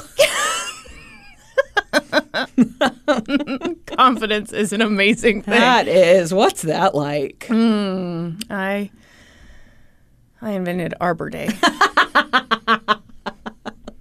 Ira was a nice guy. He loved peace. He deplored violence and he loved women. He loved women so much. He's just constantly banging ladies. Yeah, and like, you know, he respected women because his mom was a woman. What? Hate it. That's what they say. And I love it when they say it. Hate it so much. My mom's a woman. Yeah. Therefore, I'm kind of an expert in these issues. Here's the thing, though. Um, one time, a woman was trying to break up with him. She had no business trying to break up with him, if you ask me, right? Well, Who would who would ever break up with this guy? He's a fucking unicorn. the fucking unicorn. Anyway, so he strangled her until she lost consciousness. oh my gosh. Yeah, just a real peace loving dude. Yeah. Another time, another woman was trying to break up with him, and he hit her over the head with a Coke bottle and he choked her too. Oh. So what you're saying is this was kind of like a pattern of behavior with Mm. him. Super, super nice guy though. Wonderful The nicest The guy. best. the best, okay? you know, it, it's to the point that I'm like, who even cares? right? And also, I just want to say this. Don't worry. Uh, it was a different time back then. It was the 60s. And he eventually realized that he should stop doing that. Stop strangling women. Yeah, he realized he should. when stop. did he realize that? You know, sometime before 1972. Okay, what happened in 1972? Well, I'm glad you asked. In 1972, he was hanging out at his favorite bistro, which has since closed. I did Oh. look it up. Mm. By the way, he had a nickname at that bistro, and it was the freeloader because he would go and eat a bunch of shit and never Not pay for it. Yeah, other people would pay because he was so it wasn't charming. the unicorn. Weird. Yeah, weird. He specifically asked to be called the unicorn, and instead they called him the freeloader. Huh. Interesting. So while he was there, he spotted a young woman. She was gorgeous. What's wrong, Brandy? Nothing. Okay, you look. No, I'm listening. I'm intently listening. All right, you look constipated. No. How dare you? This is my concentration phase. I apologize. But if a turd slips out, I'm going to feel really vindicated. No, if I'm constipated, no turds are slipping out. but you're constipated, so you're making the concentration poop face. oh, and so you think I'm eventually. you think I'm pushing right now? It looked like maybe you were pushing. This is disgusting. this is disgusting. Why'd you bring this up? I did Anyway, so he spots this gorgeous woman and she's reading a book and he came up to her and he looked at the book and said, "Ah, you must have a beautiful mind." No, gross. No. She's like, well, yes, I do, and no one's ever noticed it before. Well, here's the thing. So the two got to talking and the young woman was instantly charmed. Her name was Holly Maddox and she really did have a beautiful mind. And here was this man who seemed to recognize that she wasn't just a pretty face. Holly had grown up in Tyler, Texas. She was the oldest of five kids. She had three sisters, one brother, and her parents, Elizabeth and Fred, were unsurprisingly very conservative. Fred had served in World War II and they ran a very traditional household. But Holly wanted something a little different for herself. So when she graduated high school, she left Tyler, Texas to attend Bryn Mawr College in Bryn Mawr, Pennsylvania. Hmm. That is an elite women's college, but it's not better than Simmons. Okay, calm down. It's not. okay. Oh, Yeah, the Simmons, was is the Harvard asked- of Boston. Yes, and it was asked to be part of the Seven Sister Colleges, and we said no. I don't think we're that's busy. true. Oh, And so Bryn Mawr slipped in. Okay. It seems that Holly suffered from a bit of culture shock when she went away to college. oh, I'm sure. Yeah, I mean, she's way far from home. It's much more liberal. It's a very fast paced environment. Also, it's going away to college. Like, there's just Yeah. culture shock in general. But, you know, she graduated, and afterward, like a lot of people that age, she was kind of trying to figure out her next steps. And then she met Ira, and he was wonderful. They started dating almost immediately. At first, things were great. Ira was so interesting, so passionate, so attentive, so wonderful. He invented Earth Day. Oh, and can you only imagine? That's the lie we know about. yeah, what else was that dude exactly. saying? Um, he also believed in mind control. So Obviously, because he's a what is he? He's a planetary Enzyme. enzyme. after a while, he became abusive, mm-hmm. which is weird because he totally kicked the habit Yeah, he learned from his previous Uh-huh. Yeah. strangulations. Yeah. He treated Holly like shit. He cheated on her constantly, and he didn't even try to hide it. At one point, they were at a party together, and he went up to some of their friends and he was like, Hey, can you guys take Holly home tonight? I can't. I'm going to go home with someone else. And Holly just sat there silently. Yeah. Horrible. That sucks. Friends noticed bruises on Holly. It was bad. To complicate things, Holly and Ira had moved in together, and the fact that Holly lived with Ira caused a lot of friction between Holly and her parents. The idea of an unmarried couple living Right. together did not fly with them. And on top of that, they'd met Ira and they could not fucking stand him. So Ira and Holly had visited Texas, and the whole time, Ira behaved like an absolute ass. First of all, he smelled like shit. So the family was like, Yeah. what the hell is going on with this guy?" Uh, he was very disrespectful to their beliefs. So you know, every every time they had a meal, they would pray, and he would just loudly scratch himself. Where? Okay, apparently he had like open poison ivy sores. I don't know. On his anus? We have no way of knowing, but it is what I wish upon him. Also, it was evidently very unpleasant to watch him eat. Why? What would he do? Okay, so here's the thing. you know, I read a lot of articles about this guy, uh-huh. and two of them mention how disgusting it was to watch this guy eat. And I'm thinking, how gross do you have to be at a dinner table for like multiple people to notice it? Like Yeah. and like have it be written about you. yeah. I guess he just really shoved it in. Holly's family didn't like the way She said. by the way. Okay. All right. Great. Holly's family didn't like the way he talked down to her. And if Ira's goal was to drive a wedge between Holly and her father, Call him the ultimate wedgie. that was so stupid. But yes, call him the unicorn, call him the freeloader, call him the ultimate wedgie, whatever you want. Eventually, Holly and her father stopped speaking. She still kept in touch with her mother, though. They wrote letters back and forth. And Holly and Ira dated for about five years. Really? Yeah. Oof. Poor Holly. Yeah. Age gap. Mm-hmm. I mean, if you couldn't guess. Yeah. And as it is with almost all abusive relationships, she attempted to leave many times. But there's a reason why people leave and return to abusive relationships. Sometimes it feels safer to stay. I'm very sorry that burp is going to stink. Great. Thank you. But by the fall of 1977, it seems that Holly was done with Ira for good. She dumped him, she left the apartment they shared, she went to stay at a friend's beach house on Fire Island, which sounds fucking cool. Sound awesome. And while she was there, she met a new guy. His name was Saul Lapidus. L A P I D U S. Lapidus? Sure.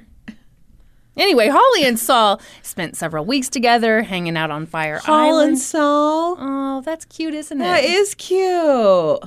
At one point, they were at Saul's apartment and they started planning a trip together. I guess he had a sailboat, like a 26 foot long sailboat, and they were planning to go out for two weeks on like this romantic trip. I have to tell you a funny story about What? sailboats. What? Okay, David and I were recently in Key West for our honeymoon, right?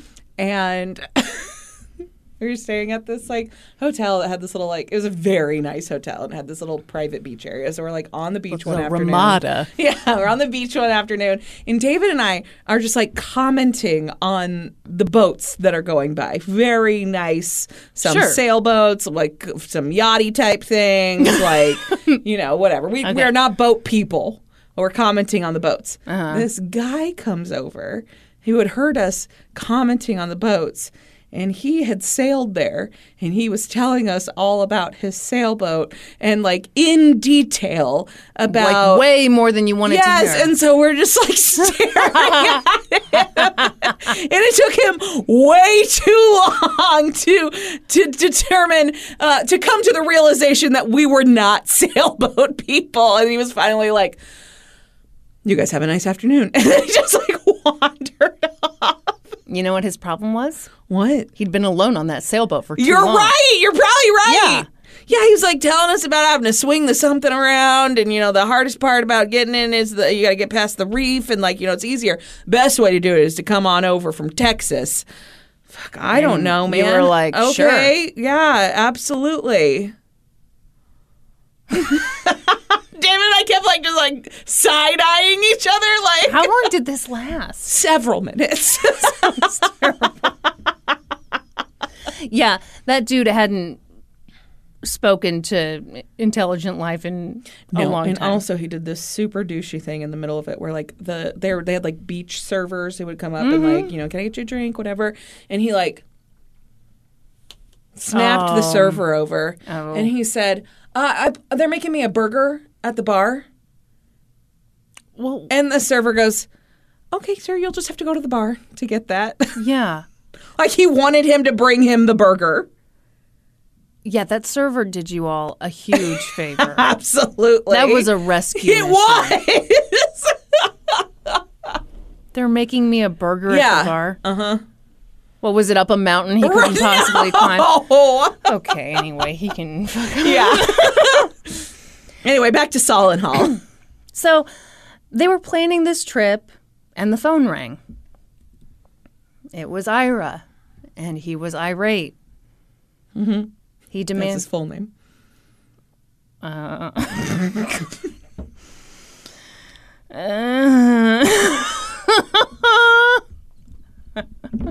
She's shaking the whole damn table, laughing at her own joke. Wouldn't it have been weird if David was named Irate? Would be. He demanded to speak to Holly. I rate him a 10. Okay. Jesus Christ, superstar. We're going to go on another break. Um, I think I Starting need two immediately. months. Two months this time. Get me away from this woman. He'd found out about Holly's new romance and he was just enraged. Yeah. He told Holly, I'm going to throw everything you own out on the street. Everything Wonderful. your bank records, your clothes, your driver's license, it's all going out the window unless you get back here. Holly was annoyed. She got off the phone with Ira and she turned to Saul and she was like, Hey, Ira's in one of his moods. I'm going to go back there and calm him down. Saul asked if she wanted him to come with her and she said, No, I can handle it. This has happened before. So Holly left and she was never seen or heard from again.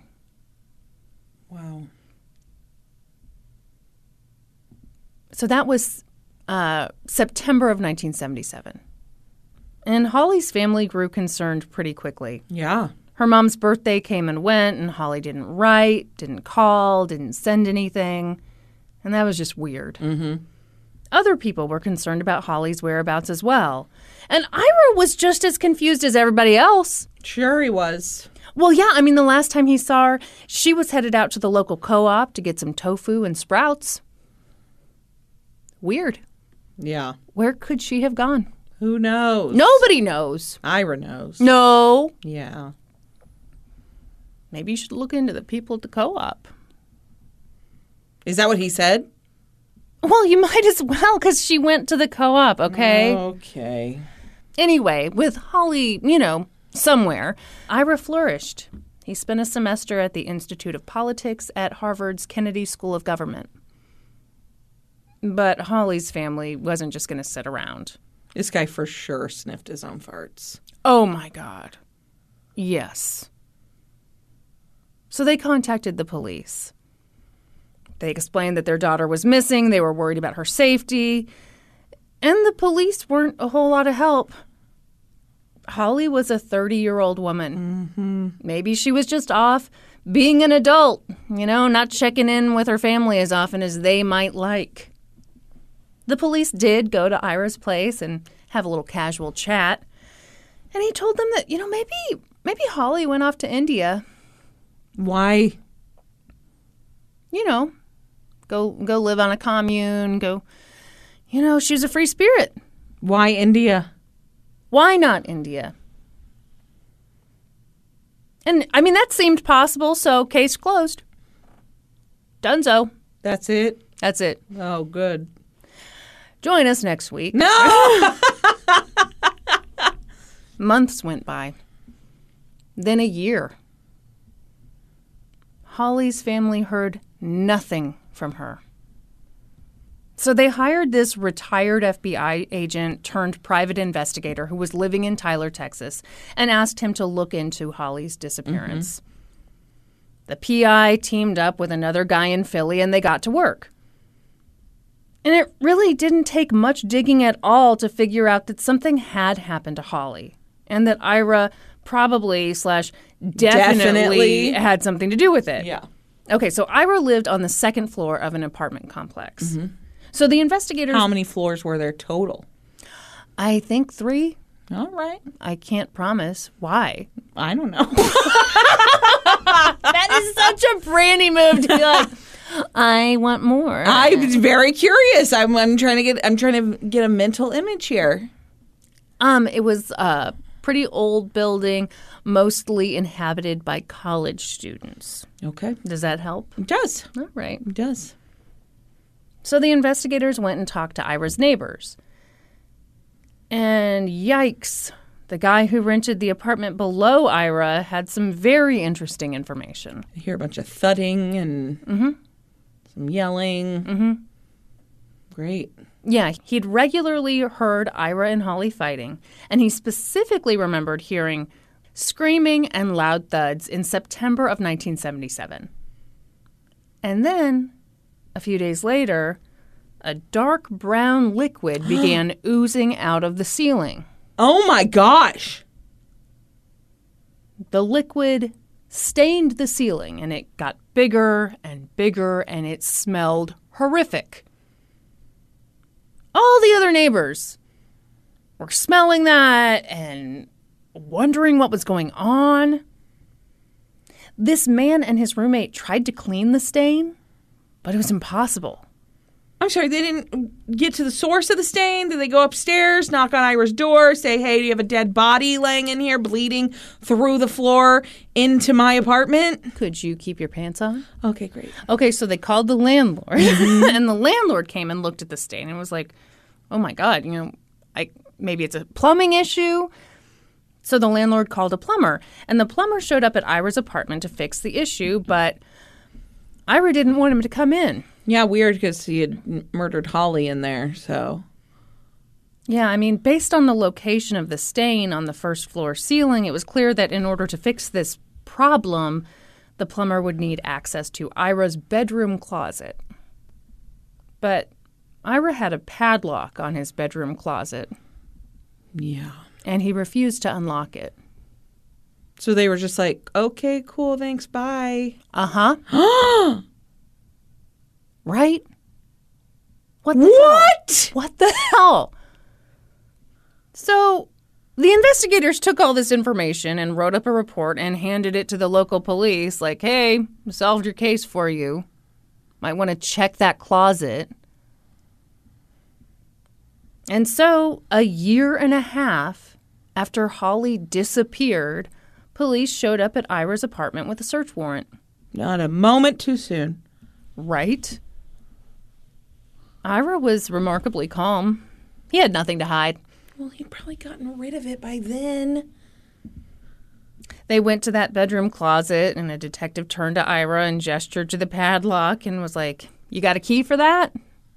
And Ira said no.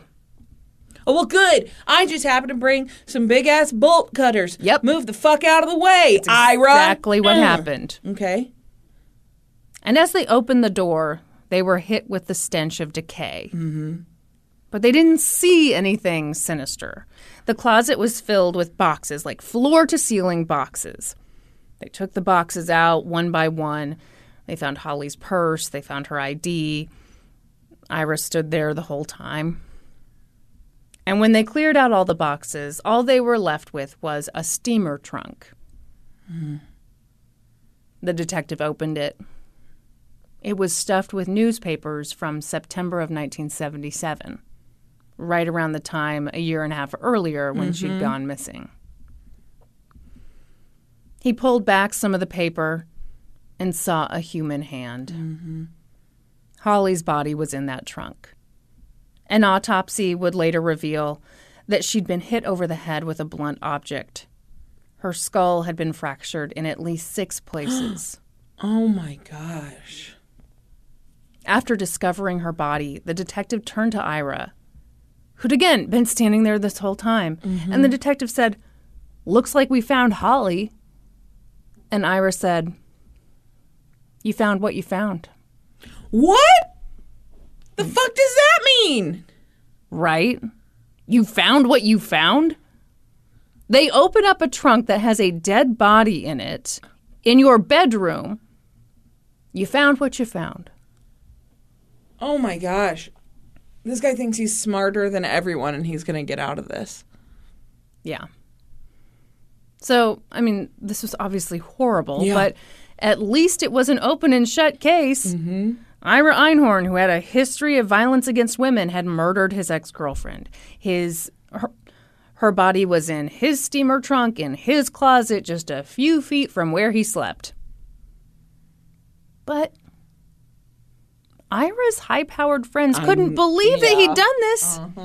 They're going to get him the best defense attorney. Yeah. They're going to call jungle law for him.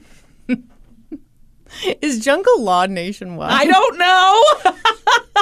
Well, if it's not, everyone, there's a law firm in Kansas City that has the douchiest billboards you ever did see.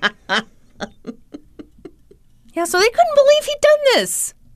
And he told them they were right not to believe it because he was being framed.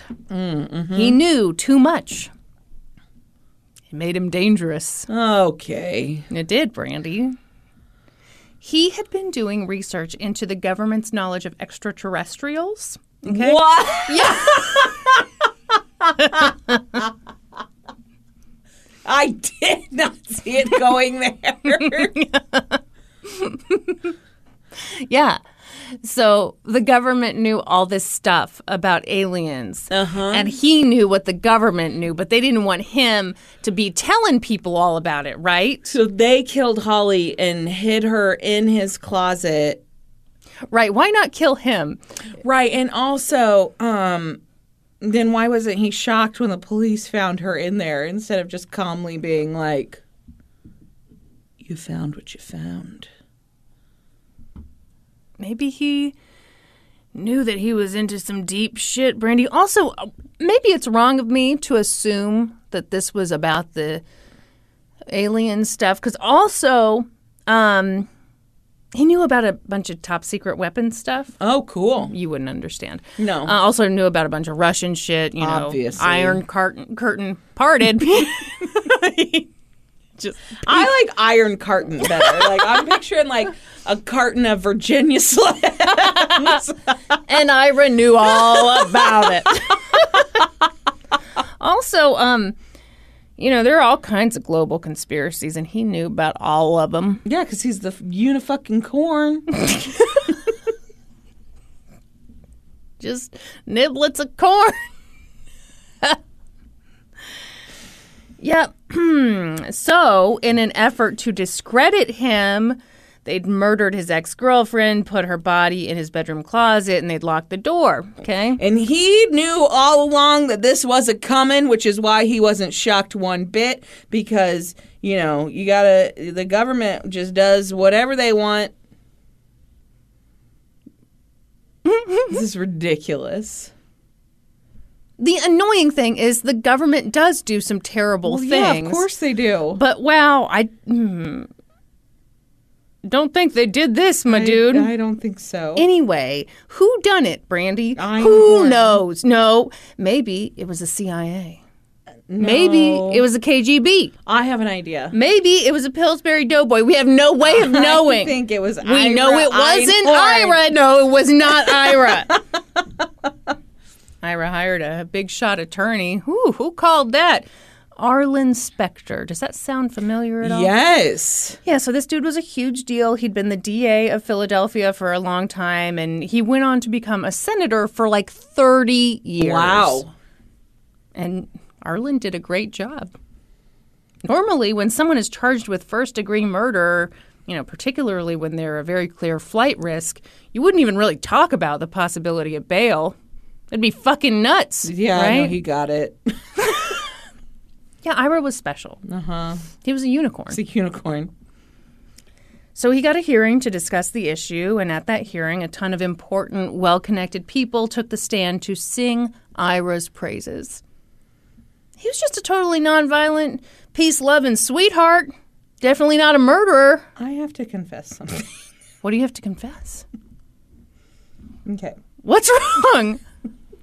I, it's my turn to be vulnerable on this podcast. Oh my Kristen. goodness. Okay. I have really been trying in recent months to focus on believing in myself and having Yeah. a better self image and all Yeah. of these things. And so when I am not feeling real confident in that, I have been telling myself, oh no, What have you been telling? Have you been telling yourself you're a unicorn? yes. Oh no! Oh no! Uh oh! Ruin that. Yep.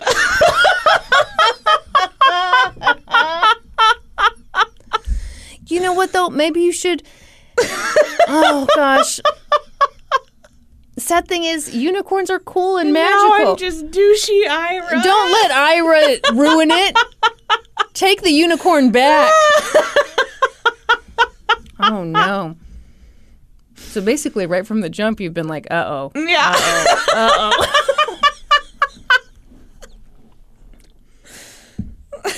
I'm very happy you've been working on that. Thank you. How's it going? It's going pretty good. Yeah. Yeah, until now. We'll know you've gone too far when you start claiming you invented things you didn't.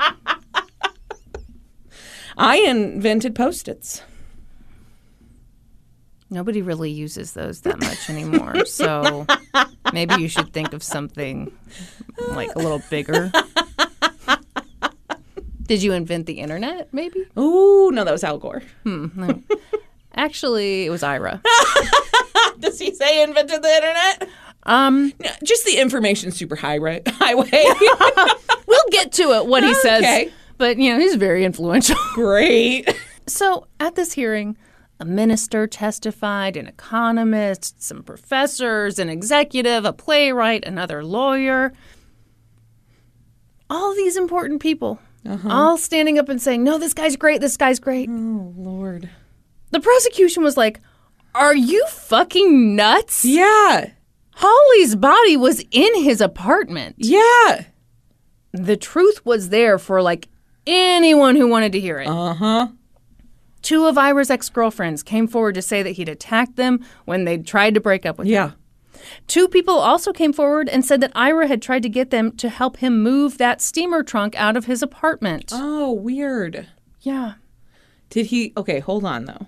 Okay. Was he like, hey, there's this steamer trunk that mysteriously showed up in my apartment. I think I'm into like some deep government shit. I need you to help me get rid of this because like UFOs and. Brandy, that is not bad. That's really not bad. Do you want me to tell you what he told them? Yeah. Okay. Um, he told. Now, I don't know what he told the 1st Uh-huh. person, um, but he told the second person that he had all these top secret Russian documents that he wasn't supposed to have, Mm-hmm. and people were after him. And so he needed help getting this trunk of documents out to the river, and they just tossed that thing Uh-huh. into the river so he could be safe. So she's like, Absolutely, I will help you with this. She goes to his apartment and she smells. Yeah. And she's like, no, That's- there's a fucking dead And body she's in like, there." Goodbye. Oh my gosh. Uh huh. But no, he was great. He was a great guy. Get a fucking dolly and like wheel that thing out on his own. I don't know. I do not know. Okay. But I mean, he got away with this for like a year and a half. So yeah. also, Ira's apartment contained 63 notebooks filled with his ramblings. He'd written things like, Ramblings. yeah, what? You mean genius thoughts? I'm sorry. Notes of a genius. Mm. For example, he wrote things like, to beat a woman. What joy. what? Yeah. Yeah. Also, the violence that flowed through my being tonight could result in the murder of that which I seem to love so deeply. Mm, He's like a slam poet. Mm, What's that stinky cheese? Oh, no, that's just Ira. Oh gosh. Uh, the judge was quite moved by the defense's parade of witnesses and set bail at $40,000. yeah, it was an astonishingly low sum considering this dude was facing the death penalty. Oh my gosh. Yeah, so he got out of jail for $4,000. And of course, he didn't pay it. No. Um, His high powered buddy paid it. uh, would you like to know who paid it? Uh, of course I would. Uh, he was good friends with this woman named Barbara Bronfman. Oh, Bronfman? Bronfman. B R A U N F M A N? B R O N F M A N. Okay, that was close. Barbara had money. You ever heard of Seagram Distillery? Oh, yeah. Uh huh. She married into that family. Oh, okay. So she sure did have money. Okay. Sure did. Sure did have Uh-huh. some money. So she was up in Canada, you know, living off that sweet Seagram's money. Yeah. And she posted Ira's bail. And then in January of 1981, hold on to your hat. Uh, it was time for his trial to begin, and this is going to shock you. Oh my He goodness. didn't show up! Holy shit! Who could have seen that coming? No one. No one. It was almost as if he should have never been allowed. Yeah. oh. Almost. It's out. almost Uh, like that. Almost. almost. Months passed. He was nowhere to be found. Great. How long how long was he on the run for? Oh, you're going to hate it. Okay. Holly's family was devastated. Of course. Yeah. But in a very weird twist, and I mean, this is so strange. So this guy named Dennis, who was a prof- Dennis Weir, Weir, um, was a professor at Trinity College in Dublin, and he came to Chicago to visit some friends. This was just like a couple months after Ira, you know, Yeah. fled. And he was hanging out with his friends and he was entertaining them with some quirky stories about this guy who was renting an apartment from him back in Dublin. And the guy was named Ira Einhorn. He didn't even go by a fake name? Can you believe that? Oh my gosh. I don't think he was such a genius. Anyway, this was obviously way before the days of Google, but his Chicago friends were like, hold on. That name sounds familiar and not in a good way. So they called up the local newspaper and they were like, hey, why is this name ringing bells for us? And the person who answered the phone was like, holy shit, that's the guy who's on the run. So they told the police, but at that time, Ireland didn't have an extradition treaty with the U.S. So, Which is why Ira went there and didn't need to go by a fake name. right. Awesome. So, I, Because he could just be like, Nana, Nana, Boo Boo, stick your head in doo doo. Here I am. yeah. Unicorning it up. Yep. Great. So eventually, Dennis went back home and he evicted Ira because I guess that was like, The There's- most he could do. there's your consequences. Yeah. Can you imagine having to have. Ooh, that'd be That's scary as hell. terrifying. Yes. And then, of course, Ira vanished. Over the years, people said they spotted him in a few different places, mostly in the UK, but investigators never caught him in time. Four years passed. Wow. And once again, freaking Dennis crossed paths with Ira. I know! What the hell? What? Dennis was walking through the cafeteria at Trinity College and he spotted Ira Einhorn. He stopped cold. He was like, Ira. And Ira said, Huh? What? No, you must be mistaken. My name is Ben Moore. Toodles! Benjamin Moore, perhaps you like my paint? yep, that was me. You're I welcome. invented paint. Shortly after I invented Earth Day. Dennis ran to the phone, called the police, because at this point, Ireland had an extradition treaty with the United States. That's why he had to change his name. Right. Mm-hmm. But, you know, by the time the police got there, Ira was long gone. Great. You know, I was thinking, what are the chances? But I guess it's not super surprising that a big creepy weirdo would hang out at college Colleges, campuses. Yeah. Um, Yeah, no, that's not by accident. And he can tell the young, hot college girls how beautiful their minds are. Mm-hmm. Yeah. Yeah. Nice. When Mm-hmm. Yeah. they're really super vulnerable and you're Yeah. a big creepy manipulator. Yep. Okay, we love it. Yeah. Anyway, so Ira was long gone and he stayed gone. It was easy. Ira was still very well connected. His friends had tons of money and they were generous with it. They were sending him money Absolutely. Why wouldn't you? because he's a fugitive. Right. He's also a for sure murderer. Yeah. Uh, Courtney Love's dad gave him money. What? Yeah. Uh, Peter Gabriel hung out with him. Oh, no shit. Did he give Ira money? Peter says no. I say blow it out your ass. Yeah. Climbing up on Salisbury Hill. I don't know much Peter Gabriel, stuff. Uh, funny story about that. One time I had this project, uh, I believe it was senior year for s- uh, sociology. Okay. I had to do a parental interview. Remember Oh, that? yeah, yeah, Okay. yeah. One of the questions was, what's their favorite song? So I interviewed my dad, and my dad said, Salisbury Hill, Peter Gabriel. And I said, Are you kidding me? And he said, What? I said, I'm named after a song and it's not even your fucking favorite song. You know what my dad said? Huh. Well, I wasn't going to name you Salisbury. That's great. and did you say thank you? I did. Yeah, I remember that teacher. So, like the last question on that survey, Mm-hmm. you could. The question was something like, "Is there something that you haven't told me that Mm-hmm. you think I should know?" And Mr. Johnson was like, after we alternated, it was Yeah. like, huh, you didn't have to fill out that last part, but I sure enjoyed learning some wild stuff about your families, you know. It's like, yeah, right, you wanted to know that you wanted shit. to know. Yeah. okay, where was I? Um, Peter Gabriel. Peter Gabriel. Man, who knew your dad was such a big Peter Gabriel fan? I know. I do like Peter Gabriel, so Do you still like I it? do.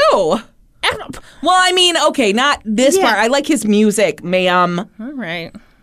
Bet you just love Michael Jackson Also- too. okay, let's you listening to calm R. down. Kelly, No, are I was you? gonna say if you if Jamming you like, out, for the listeners, trapped in the closet. if you like Peter Gabriel, You'll love. make sure you check out Francis and the Lights. Sounds just like Peter Gabriel.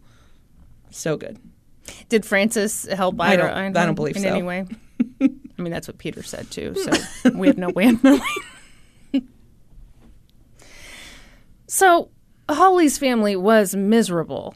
Obviously, their beloved sister and daughter had been brutally murdered, and her fucking arrogant, stinky murderer was off just having the time of his Yeah. life in Europe. And just being funded by Absolutely. Mm-hmm.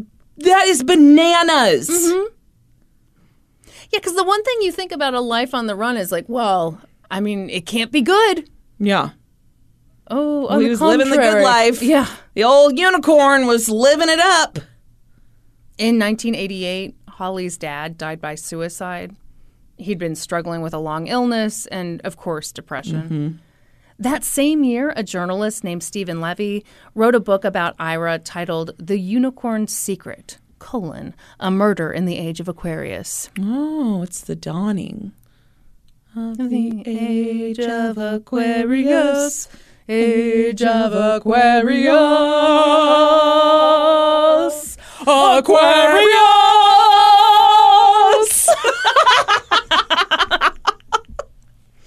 What did you enjoy more, when we sang Aquarius to you or when I talked about cunts? that should be Maybe the Facebook that's what I poll. talked about my pap this morning. So, Barbara Bronfman, the woman who'd paid Ira's bail and, oh, shocking, had been continuing to funnel money to him for years now. Yeah, great. Decided to read that book because she wanted to know what people were saying about her dear friend. Mm-hmm. And when she read it, she was like, oh, shit. oh, really? Yeah. I imagine if you've fallen under the spell of Yeah. this bullshitter, Yeah. I don't know, maybe you haven't looked at the evidence. I mean, because this is so. Yeah. how much more clear cut can a case be? Absolutely. Although the CIA did not want you to know about all his alien knowledge. That's right. So, the lead detective on this case had been trying to get Barbara to give up information about Ira for years, and she'd always refused.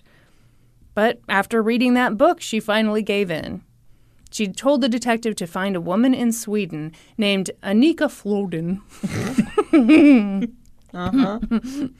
if he could find Anika Floden, she, he'd find Ira. Okay, great. By the way, Annika or Anika or whatever the fuck, um, very beautiful. She came from money.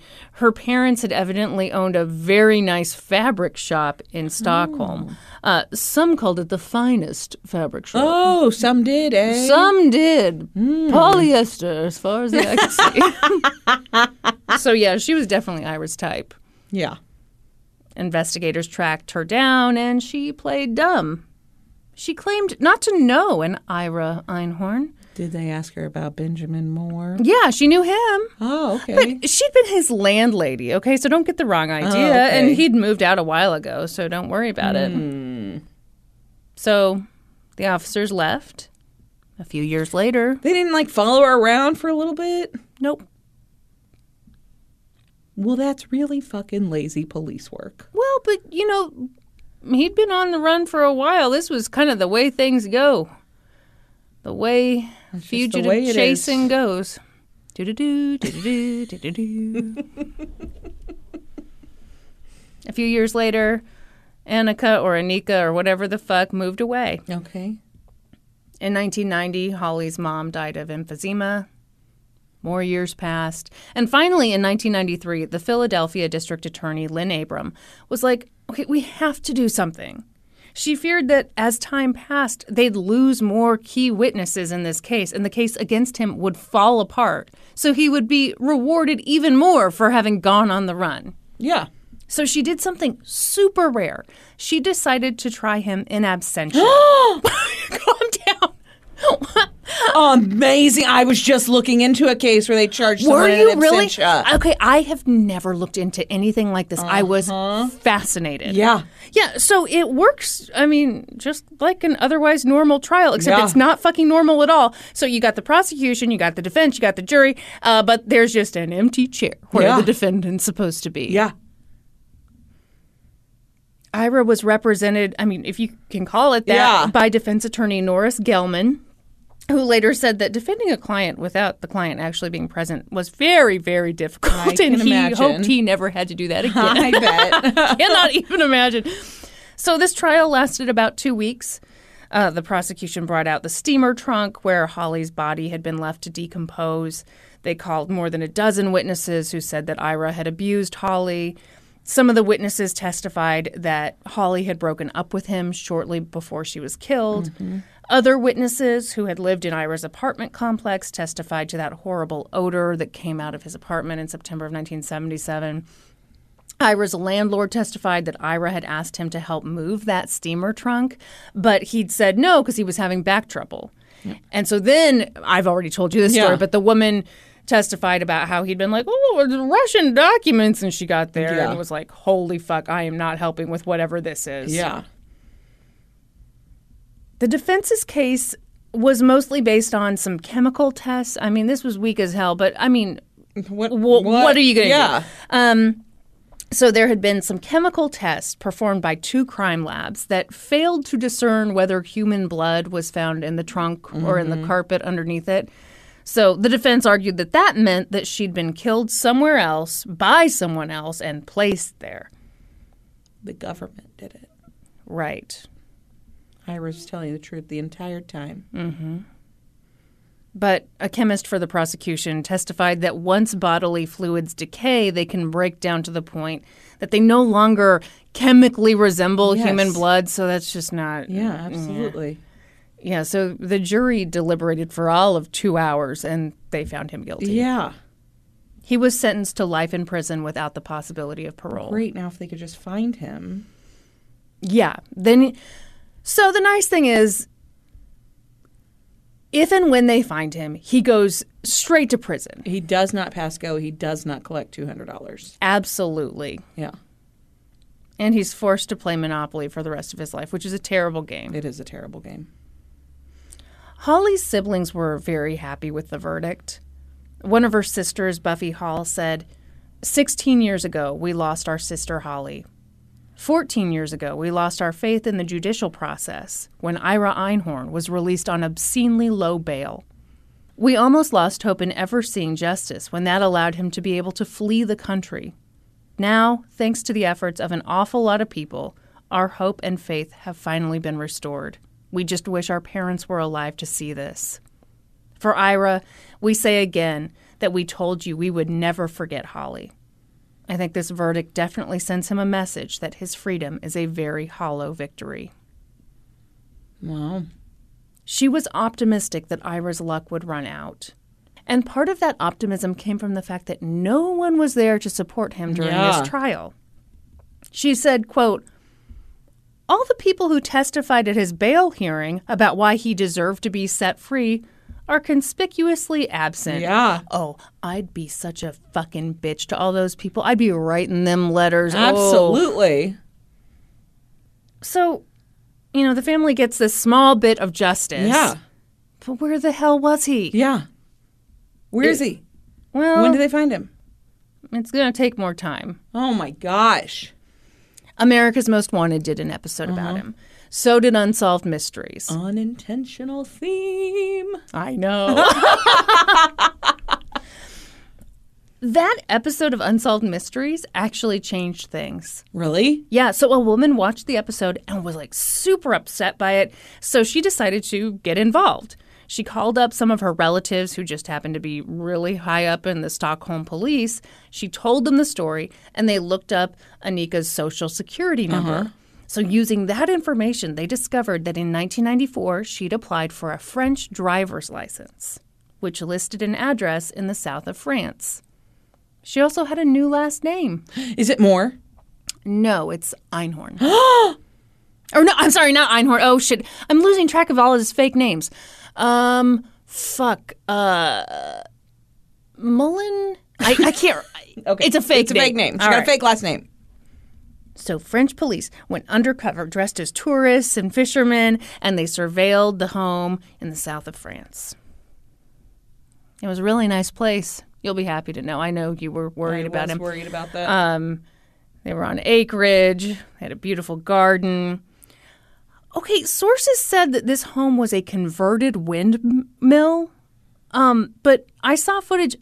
I guess I don't know what a windmill looks like. This did not look like a windmill to me, unless they did a great job converting, it.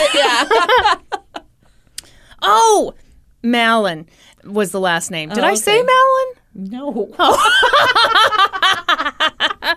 Anyway, the guy. I believe I said that. I think I did. Did not roll the tape. Mullen. I, I can't. okay, it's a fake. It's a name. fake name. She All got right. a fake last name. I think I am right, and that's all I need in this life, because I'm a unicorn. right. Anyway, her husband was Eugene Malin, Oh, okay. aka Ira Einhorn. Yeah. aka the unicorn, aka this bitch. So uh, Eugene Malin was living a pretty easy life. He spent most of his time chilling. He read books, did a little writing. He was in a bridge club. Oh. He told people he was a British writer. He was living in France just to soak up some inspiration. Finally, after a few weeks of surveillance, police decided to make the arrest. They went to the windmill at 7:30 in the morning, banged on the door. Anika answered. An officer told her, "You're living with a dangerous man." And she didn't respond. They pushed past her, went up the stairs to the bedroom, and found Ira Einhorn laying buck ass naked in bed. Wonderful. They arrested him. Did they give him a chance to throw on a romper? I sure hope so. A romper? well, there's no time to put on like separate pieces. This whole time he was like, What is this about? My name is Eugene Mallon. oh, I've never heard of Ira Einhorn. He sounds cool. you should probably call him the unicorn. As it turns out, Ira and Eugene had the same fingerprints. So maybe they probably were the Oh. Maybe same guy. they might have been the maybe same guy. probably. Maybe, We, yeah, mm, I don't know. so it was time for Ira Einhorn to go back to the United States and get thee to prison. Except he really didn't want to. Well, too fucking He bad. no, Brandy, he didn't want to. So he fought extradition? yeah. How long that take? Long time. Oh my gosh. hate this man. Uh, once again, he got himself a great attorney. He hired a super confident guy named Dominique Tricard. Sure. Uh, Dominique told everyone that he had never lost an extradition case, so. he said Ira wasn't leaving France. Huh, huh, huh. He would ensure that France would not send Ira back to a country that was so barbaric as to try a man who hadn't been there to defend himself. I I know. Here's the, here's the thing that I kind of hate about this. I mean, the guy's really great. the guy's really douchey about America, but I'm kind of with them him a little bit. but here's the thing, I I don't I don't like the trials in absentia. No. But I do totally get that like yeah, we've got these witnesses. Yeah. people are dying off. Absolutely. Their memories are getting shakier. We're, we might have trouble finding them again. yes. Are we really going to reward this person who fled justice? Right. No, I can see both sides of it. So in France, they have a rule that you can be tried in absentia, but you can also get a new trial if you want to once you're And found. it comes with cheese. Probably. also, they do not like the death penalty in France. Well, yeah. But they invented the guillotine. Yeah, sure. They used to But do that that, was a just long out ti- on the street not that long ago. Well, I mean, The last public, beheading. yeah, it was not that long ago. Like how long ago? I recently saw a picture of it. Ew! so- Why do you look these things? I up, didn't. I was weirdo? reading an a listicle of sorts. It's public execution in France, 1939. Wow. But you know, we've had a lot of public hangings here. Well, yeah, absolutely. Let he who is without. Yeah, you're- no, you're sin absolutely cast the right, first yes. stone. and you know, you might argue that the guillotine is a more humane way to do it. Well, I think you would definitely argue. you would actually, for sure argue that. Okay, anyway, we suck. Um, by the way, in this French court, Ira spoke up and announced to everyone that he'd invented the internet before the internet existed, oh, okay, great. which is a. Okay. Ugh, God, fuck. One of these journalists described it, uh, what he'd done. Uh huh. Uh-huh. And gave him too much credit. Yeah. And called it like a primitive internet of sorts. And it's like, Mm-hmm. uh oh, journalist, you have crawled up someone's butthole here. Yeah. It's a fucking newsletter, Yeah, is what it is. yeah. And he did not invent the newsletter. No, Sorry. Mm. yeah. Okay, anyway. Um, he also told everyone that he was totally nonviolent. This was the CIA's fault. And his lawyer was like, oh, please stop fucking. his attorney argued that if Ira was sent back to the United States, he could be executed. And, you know, I believe at the time, maybe still France does not send you Yeah, back. it won't you know, for- extradite if the death penalty. But Which, again, I agree with. I agree with. Yeah. yeah, yeah, yeah. He was found guilty. Was he? But he wasn't sentenced. No, he was sentenced. So that became a point of Okay. argument was that he had been sentenced to life without the possibility of parole because at that time the death penalty when they Right. did that trial was not on the table. Yeah. So um, but France was like, well, who knows? Maybe they'll make up some new rule. And, Absolutely. yeah. Right, right, right. Which I want to say, nah, but, But no, maybe, absolutely, maybe they we do could. that, Yeah, yeah, you- the for French sure are do on to that, us yeah. for sure. um, anyway. Oh, so I already mentioned this, but you know, another factor was that in France they had the rule that you can be tried in absentia, but once you're found, you can get another trial. And the United States was not offering that. They were like, "Nope, we've done it already. Send them over." Send him over. Let's lock him up. Yeah. So the French court rejected the request for extradition. A bunch of members of Congress tried to get the, the French president to intervene, Mm-hmm. but the president of France evidently isn't supposed to intervene in extradition, so that was no good. So in 1998, Pennsylvania passed a bill that was nicknamed the Einhorn Bill, and it allowed anyone who was convicted in absentia. Hint, Just hint, hint, anyone hint, at yeah, all. anyone. Br- Maybe they're named Ira Einhorn. Yeah. Who knows? Uh, to knows? Uh-huh. request another trial. Uh huh. So the United States offered that up as sort of like a negotiation tactic. Yeah.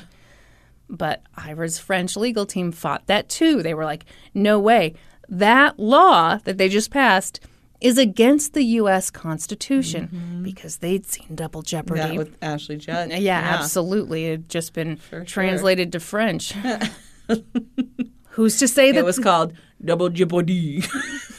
that is ridiculous? okay, you've been doing a French accent this whole time, and I'm ridiculous. and I've done it perfectly. so they're like, no, no, no. They they created this unconstitutional thing. Yeah. They're just trying to get them over there, and then they're gonna be like, oh, actually, we're not gonna do that because it's unconstitutional. Right. blah, blah, blah, blah, blah." And the French court was like, okay, yeah, we hear you, but we're not in a position to determine whether another country's laws are against their own constitution. Yeah. And yada yada yada. Um, they were like, Uh-huh. all right, let's extradite this bitch.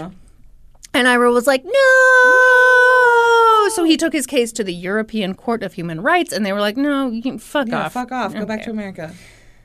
Uh, by the way, this extradition argument uh, lasted four years. Oh my gosh. Don't worry, Ira only spent six months of it in prison. Great.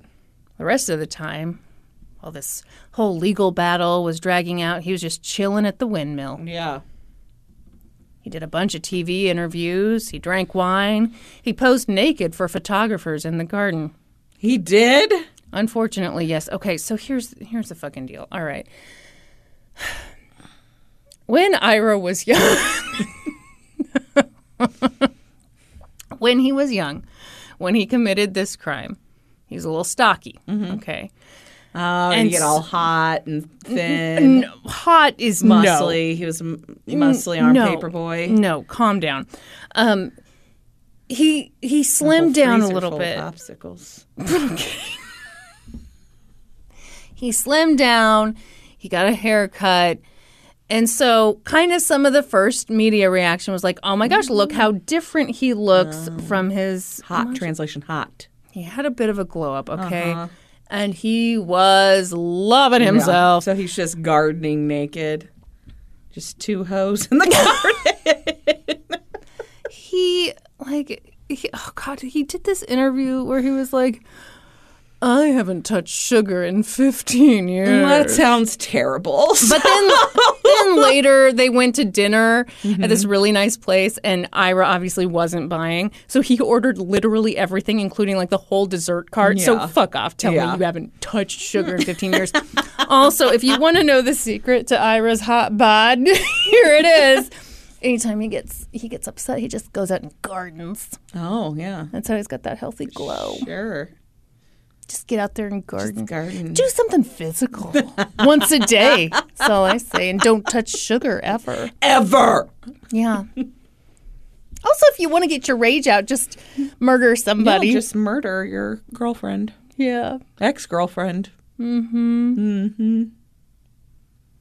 Are you inspired No. by his health tips? I was. I went out naked to the garden. now I'm covered head to toe in poison ivy, but I feel great. He did an interview with Connie Chung. And he got super mad at her because she asked him repeatedly about whether he'd killed Holly, and he found that very rude. what did he think she was going to ask him? Exactly. Exactly. This fucking guy. Um, Did they do a paternity test? Find out if he was 100% that bitch. No, it was just because he's Connie Chung's Maury Povich's wife. Oh, I. what a pair. Isn't that interesting? Hmm. Anyway, um, he agreed to do an interview with a reporter from Esquire, and the article is nuts. Yeah. And I realize now that that's hilarious. I said it because that's the article where he posed naked, and I said oh, nuts. you said nuts. Did showed you his see nuts. No, I actually did not, and I'm fine with that. Although now I'm curious. Hang on, I'm You gonna. don't see his nuts? Yeah, let me see. Ira Einhorn. Surely, if I do just an image search, I'm gonna see that dude's frickin' dong. His whole dong. Oh God! oh my Me God! see Are you that seeing this? dong. No, I didn't look it up. Oh no! Oh my God! All right, let's see. Did you just do an image search? I'm afraid I did. And there's dongs? Well, I'm I'm getting real far away. Oh! I see a, he's like crawling through the garden here. Yeah, Is that what we're look Oh, there is some there is some dong. I think there is some slight peen. definitely you, some You peen have to there. I- squint. You don't have to squint to see those nuts. Really? I'm pretty sure that's nuts right there. Okay, that's enough. there we go. No Oh, boy. Crawling through the garden naked. Can you Yep. Mm-hmm. imagine? Okay. Well, Oh, oh. what? This article refers to him as the co-founder of Earth Day.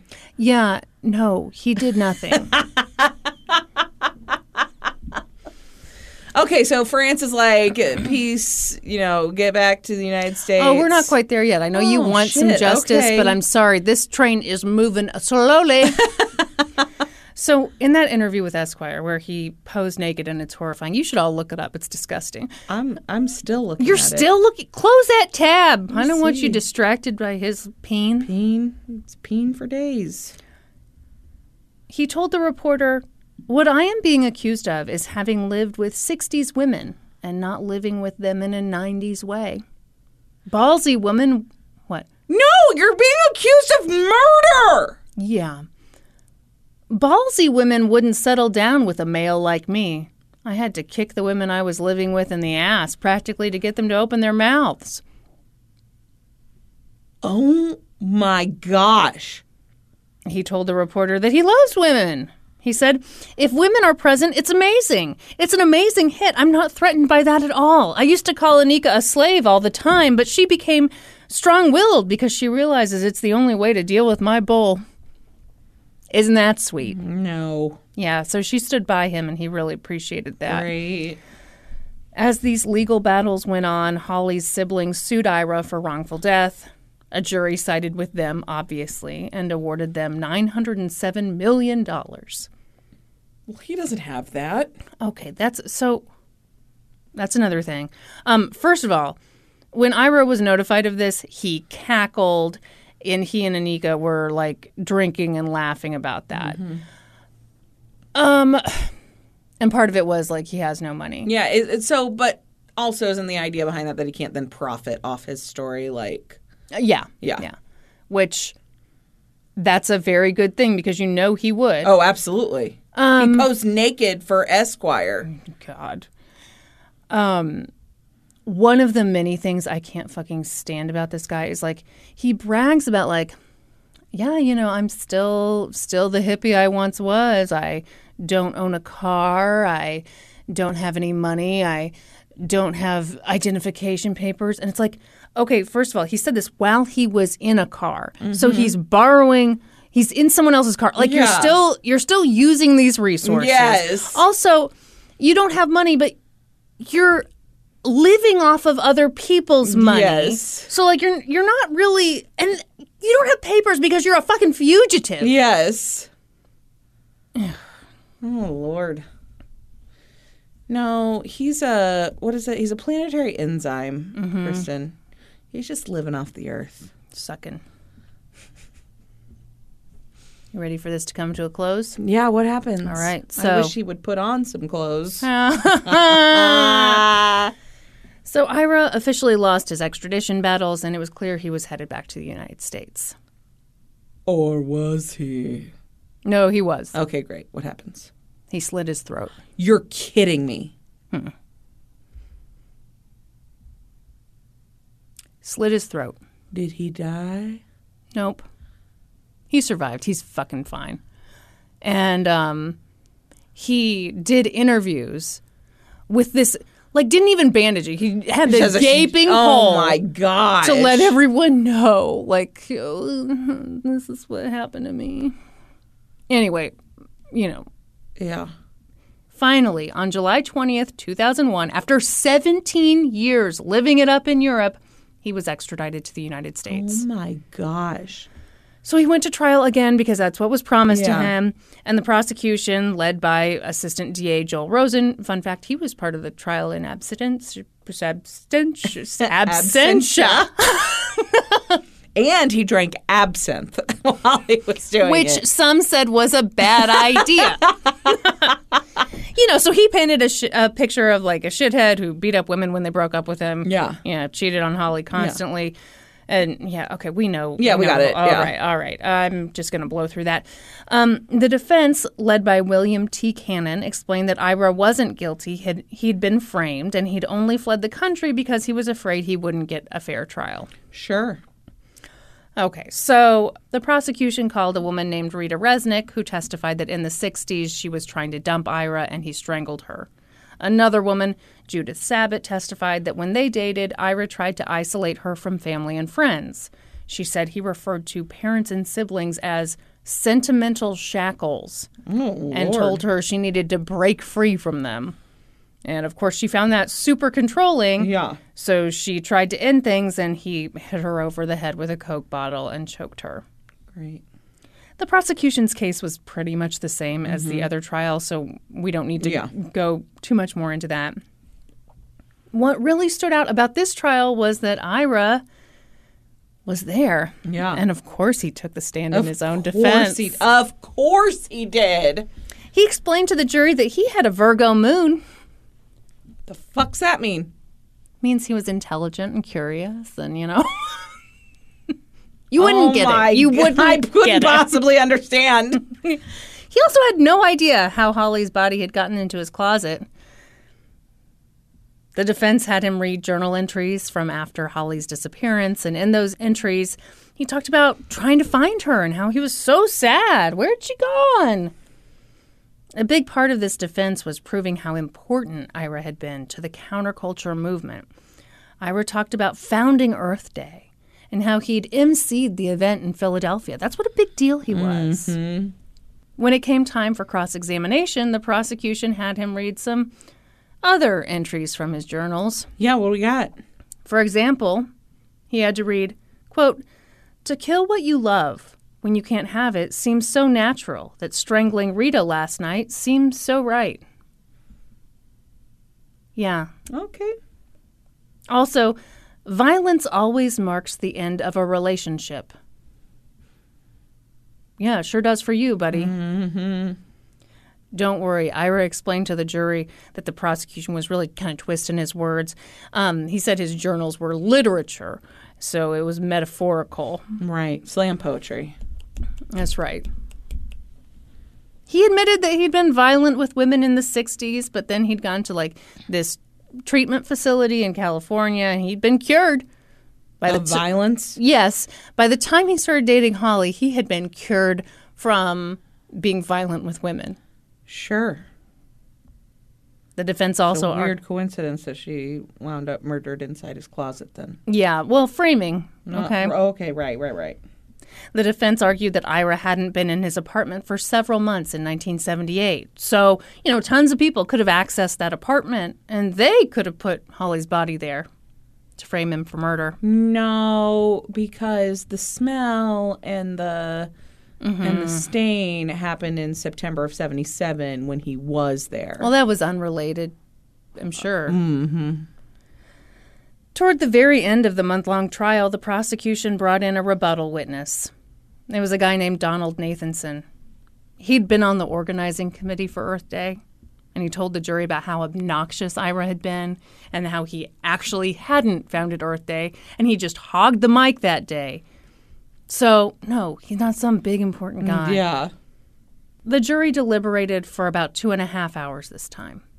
And once again, they found him guilty, Mm-hmm. and he was sentenced to life in prison without the possibility of parole.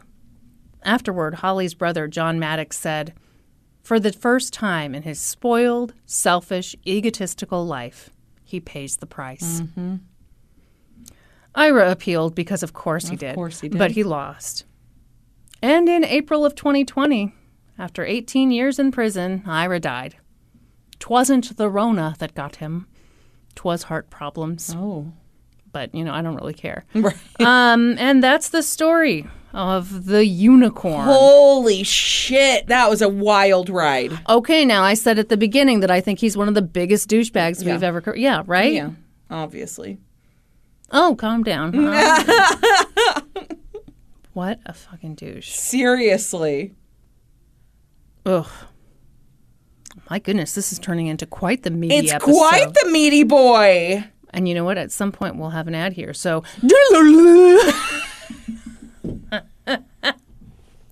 As humans, we're naturally driven by the search for better. But when it comes to hiring, the best way to search for a candidate isn't to search at all. Don't search, match with Indeed. When I was looking to hire someone, it was so slow and overwhelming. I wish I had used Indeed. If you need to hire, you need Indeed. Indeed is your matching and hiring platform with over 350 million global monthly visitors, according to Indeed data, and a matching engine that helps you find quality candidates fast. Ditch the busy work. Use Indeed for scheduling, screening, and messaging so you can connect with candidates faster. And Indeed doesn't just help you hire faster. 93% of employers agree Indeed delivers the highest quality matches compared to other job sites, according to a recent Indeed survey. And listeners of this show will get a $75 sponsored job credit to get your jobs more visibility at Indeed.com slash podcast. That's Indeed.com slash podcast. Terms and conditions apply.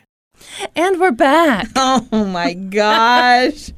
Just seamless, just seamless. Should we take some uh, questions from the Discord? yes, but first, what's a Discord? Uh, Discord is like a 90s style chat room, but it's an app, I think. And then uh, you can get uh, in it by joining our Patreon at the $5 level or higher. My God, well said. Thank you. What? Secretly, a cat wants to know would either of you get a vagina steam? There's a local place offering $70 for your first session, but $60 if you bring a gal pal. What's a vagina steam? Oh, is that like okay? So you get like a a clothing steamer and you hold it up to someone's vag, and then it's, is it like a um, ingrown hair remover thing? I don't know. I thought you weren't supposed to get too steamy in the vag. well, I mean, Like, aren't you supposed to like take off your workout shorts pretty quickly after you get them all sweated up?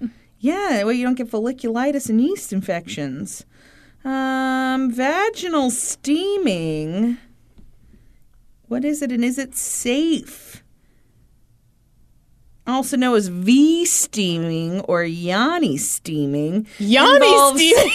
involves squatting or sitting No. over a pot of hot steaming water that is No. infused with herbs. No, thanks. Pass. That and I'm sounds certainly not doing it with you, Kristen. Wait, What do you mean? Certainly not with me. I'm not getting. I'm not getting. It's not worth it. to Do t- do we have to stand next to each other? No, squatting over we a stand pot? across from each other, Absolutely not. and we look into each other's eyes as our vaginas get steamed. And I say, "What's that scent?" Vaginal steam detoxing has been linked to ancient ancient Greek treatments known as fumigation. I gotta get my hot box fumigated. That doesn't seem good, does it? I Also, why would I pay someone seventy dollars for that? Get my boil I mean, I myself know up I'm a pot, exactly. pot I, of sleepy time tea and just. I won't charge myself a dime. David, I'm gonna need the bedroom for about an hour. I guess it'd be at one hell of a thigh workout. You have to squat over the Yes, thing. I, exactly. What are we doing? A wall sit while we're doing it? Anyway, in conclusion, no. no, thank you. Also, this is in my search history now.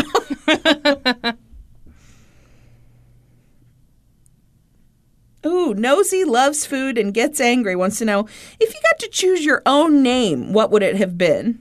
Oh, back in the day, the name that I thought that was the most beautiful in all the land, Mm-hmm. Crystal. Cr- That's not that far from your own name. I know, but you know, it was like I thought my parents it just if they'd just been a little braver, they could have given me the sexy version. Yeah. Um, I don't. I'm. Yeah. Yeah, I wanted a name that could have kind of an androgynous nickname. So I wanted like Mm.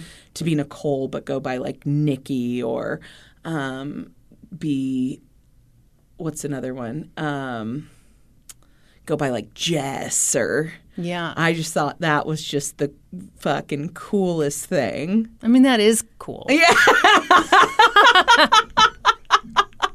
You weren't wrong. Ooh, I see fat legs wants to know biggest red flags when it comes to dating. Brandy, you Hmm. recently dated for 12 seconds. Do you have any- Uh no, I have I dated one like one time, so no, I got nothing. Well, and you you two were just a giant red flag because like yeah. you moved really fast. did. alarmingly fast. Yeah. There was no time, and yet you know sometimes it Wonderful. works Yeah. until he murders you. Well, I mean, at this point, that'd be ridiculous. Why would he murder me? Um, how many episodes of Dateline have we seen? Well, I mean, but he already married me and everything. like- Exactly. He's got the Oh, mm. insurance. yeah, insurance. Okay. boy. Hmm. Nah, I think he likes me too much. Agreed. Ooh, okay, I already asked one, but these are good questions. Nosy loves food and gets angry, wants to know would you rather have to speak in riddles or rhymes for the rest of your life? Oh God, I would speak in fucking riddles. I do rhymes. Yeah, I know you would. All right, calm down.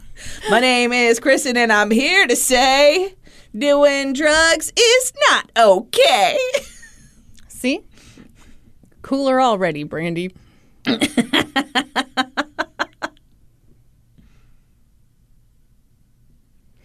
Ooh, courtroom hoodie wants to know, Kristen, do you have a recommendation for a bath pillow for when you want to read in the tub? Okay, let me tell you, I'm I'm not going to answer this question exactly. I think you know bath pillows, whatever. Here's here's my real recommendation. The tray thing that goes over the bathtub, is that what you're going to recommend? Uh, no, I although I do love the tray. Okay. Here's my real recommendation. I think everyone should be doing this. If you're not doing it, start now. Okay, draw yourself up a nice hot bath. All right, gets all steamy. Problem is, right? Eventually, it steamies out a little yeah, bit. Mm-hmm. it's cold. You get cold. You sitting in cold soup. And before that, your chest gets kind of cold. So here's what you do. Don't make that face at me. You get yourself a hand towel. You dip it in the warm water. You toss that over your chest so you're like extra warm for even longer. It's a great tip. Don't look at me like that. It's a wonderful tip. It's a game changer. Brandy. you stay so much warmer. You know, I'm not a bath person, so. Hmm. We did have, okay, on our honeymoon, right outside our room was the hot tub, like literally like 10 steps maybe from the patio of our room. So we did get in the in the hot tub each evening and that was delightful. Did you steam your vagina? I mean, my vagina was in the steaming water, so I I mean, I guess So, in a sense, yes. I didn't like leave my vagina out of the hot tub.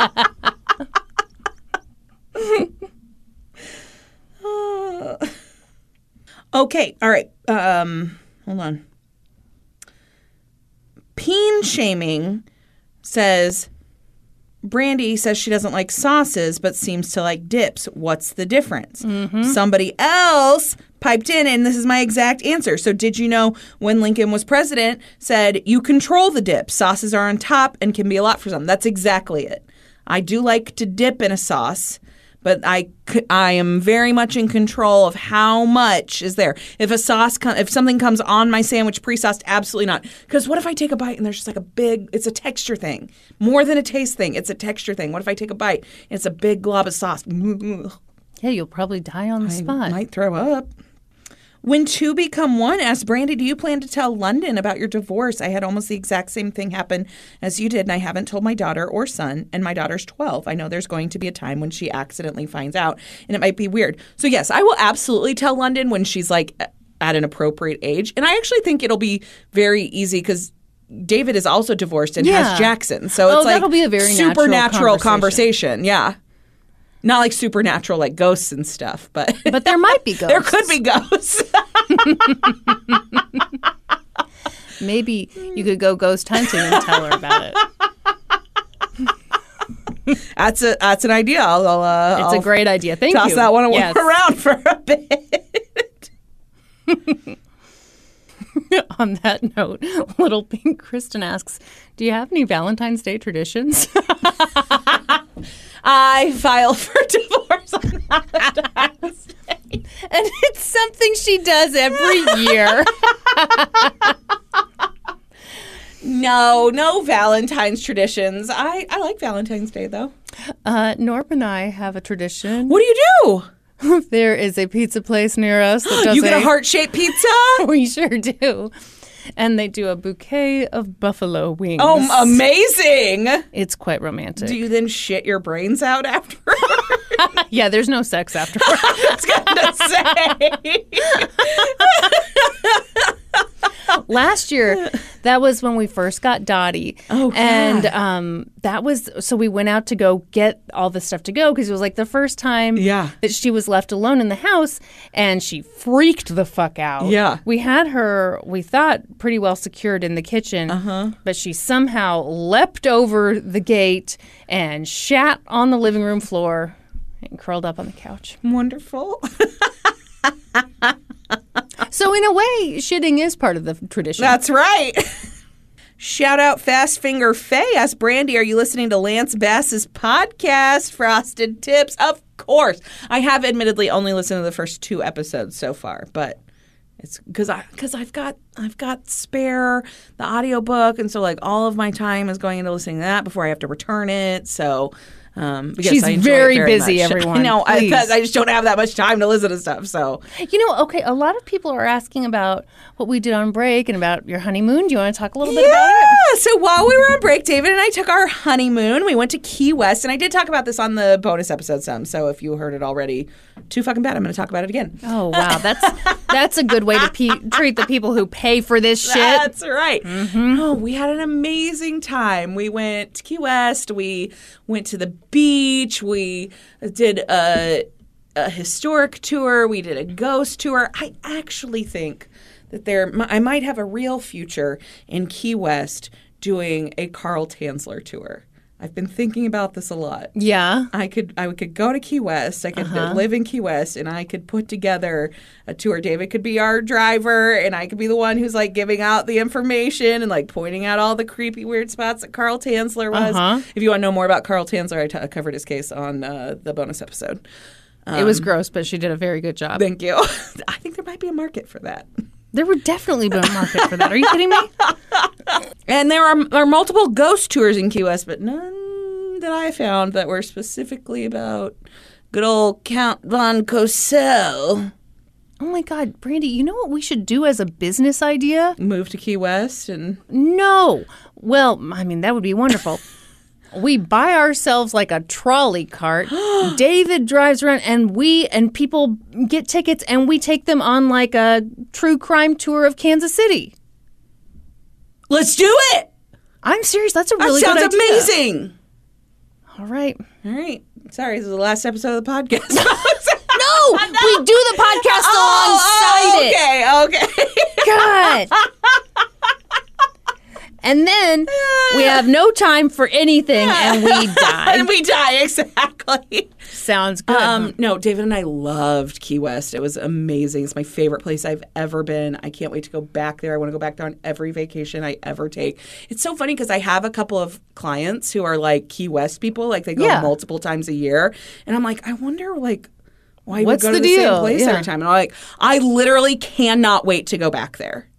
Loved That's it. so like cool. the vibe. Oh, it was just wonderful. We had the best time. she wore shorts, everybody. I wore shorts or a sundress every day I was there. I wore a coral dress. I wore a blue dress. I wore, well, it was black, but it had big flowers all over it. Are you kidding me? no. Who are you? I, yeah, I wore shorts.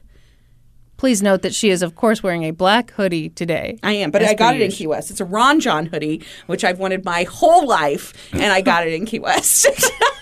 when I was in the sixth grade, they were very popular, and I did not have one, and I've won one ever since. I feel the same way about big dog shirts.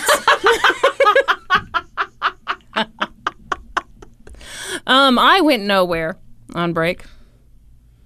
That's fine though. Did you do anything? When you live in Kansas City, Missouri, you don't need to That's go on right. vacation. You're on vacation every day. Every day's a vacay. um, no, what did I do? I had a nice time. I got a lot of writing done. That's awesome. Mm-hmm. Yeah, yeah, pretty sure it's going to be a huge number one bestseller. Uh, obviously. Shut up. anyway, I try. um, I also built the McAllister house out of Legos. On I was just about to ask about that. you were not. I was like, hey, did you build the McAllister house out of Legos by chance? I did. All good. Yeah, Good. It was good. It Very Mm-hmm. was really good. good. Okay, great. Enjoyed it very much. Should we do some Supreme Court Yes, let's induction. do some Supreme Court inductions. What episode are we on? We are on ma'am? episode 241, and to get inducted at the end of each episode, all you have to do well, you don't get it. You get inducted once. We do these inductions at the end of each episode, but you only get it once. And to get inducted, all you have to do is join our Patreon at the Supreme Court level or higher, and then we'll. Uh, right now, we're doing your names and your first crush. Your first celebrity crush. yeah, sorry, We don't not- want to hear like John, Sorry, first celebrity crush. Kate Cowan. Adam Banks from the Mighty Ducks movies. Always injured, but one of the best players on the team? Question mark. Don't question your love, Kate. Stacy Lester. Devin Sawa. I watch The Little Giants and now and then about a hundred times. Oh, Stacy, yeah. are we the same person? That's- do you think that's oh there's this person okay, hold on. hold on. Jason Jason did not understand the assignment. Jason do you, is your last name Jean? Jason Jean, Jason Jen. Jason Jenny. Maybe Jason did understand and just didn't want to tell us their Okay. first celebrity So crush. they told us their favorite cookie instead. Snickerdoodle. Wonderful. Sarah Banks. Nev Campbell. was Sign number like- one that I was gay. Sing it like Sarah Bangs. Bangs. I'm sure she's never heard that one before. Tracy Hanks. Will Wheaton.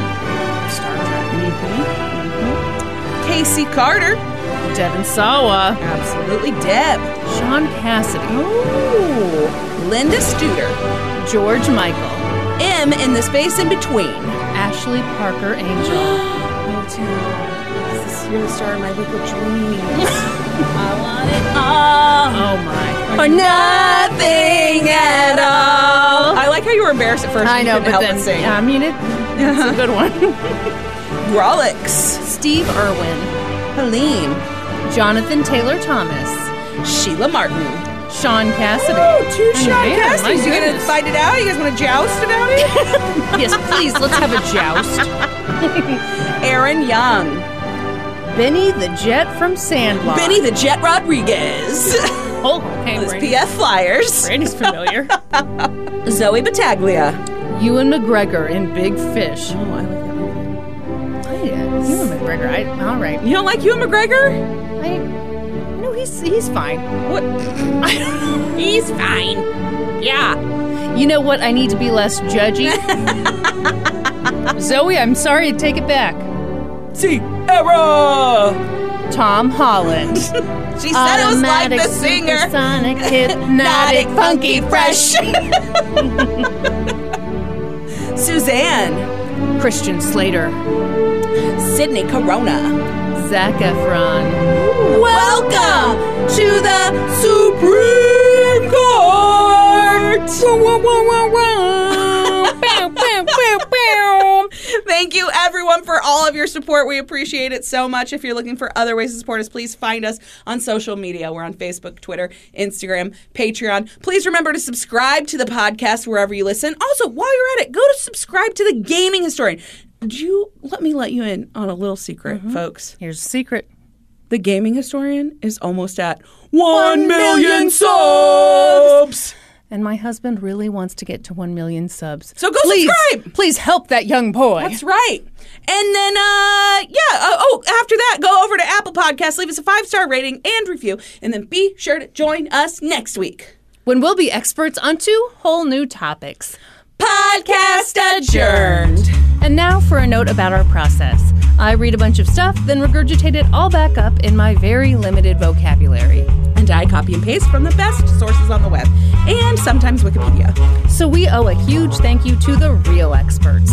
I got my info from reporting from the Philadelphia Inquirer, Salon.com, Esquire, the New York Times, and an episode of the TV show People Magazine Investigates. I got my info from an episode of Dateline, The Last Day, True Crime Daily, The LA Times, and The Antelope Valley Times. For a full list of our sources, visit lgtcpodcast.com. Person is squishing her tits together right What? now. Any errors My are name forced is Ben ours. Moore. Please don't take our word for it.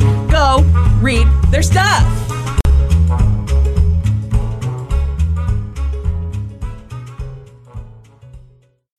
As humans, we're naturally driven by the search for better. But when it comes to hiring, the best way to search for a candidate isn't to search at all. Don't search, match with Indeed. When I was looking to hire someone, it was so slow and overwhelming. I wish I had used Indeed. If you need to hire, you need Indeed. Indeed is your matching and hiring platform with over 350 million global monthly visitors, according to Indeed data, and a matching engine that helps you find quality candidates fast. Ditch the busy work. Use Indeed for scheduling, screening, and messaging so you can connect with candidates faster. And Indeed doesn't just help you hire faster. 93% of employers agree Indeed delivers the highest quality matches compared to other job sites, according to a recent Indeed survey. And listeners of this show will get a $75 sponsored job credit to get your jobs more visibility at Indeed.com slash podcast. That's Indeed.com slash podcast. Terms and conditions apply. As humans, we're naturally driven by the search for better. But when it comes to hiring, the best way to search for a candidate isn't to search at all. Don't search, match with Indeed. When I was looking to hire someone, it was so slow and overwhelming. I wish I had used Indeed. If you need to hire, you need Indeed. Indeed is your matching and hiring platform with over 350 million global monthly visitors, according to Indeed data, and a matching engine that helps you find quality candidates fast. Ditch the busy work. Use Indeed for scheduling, screening, and messaging so you can connect with candidates faster. And Indeed doesn't just help you hire faster. 93% of employers agree Indeed delivers the highest quality matches compared to other job sites, according to a recent Indeed survey. And listeners of this show will get a $75 sponsored job credit to get your jobs more visibility at Indeed.com slash podcast. That's Indeed.com slash podcast. Terms and conditions apply.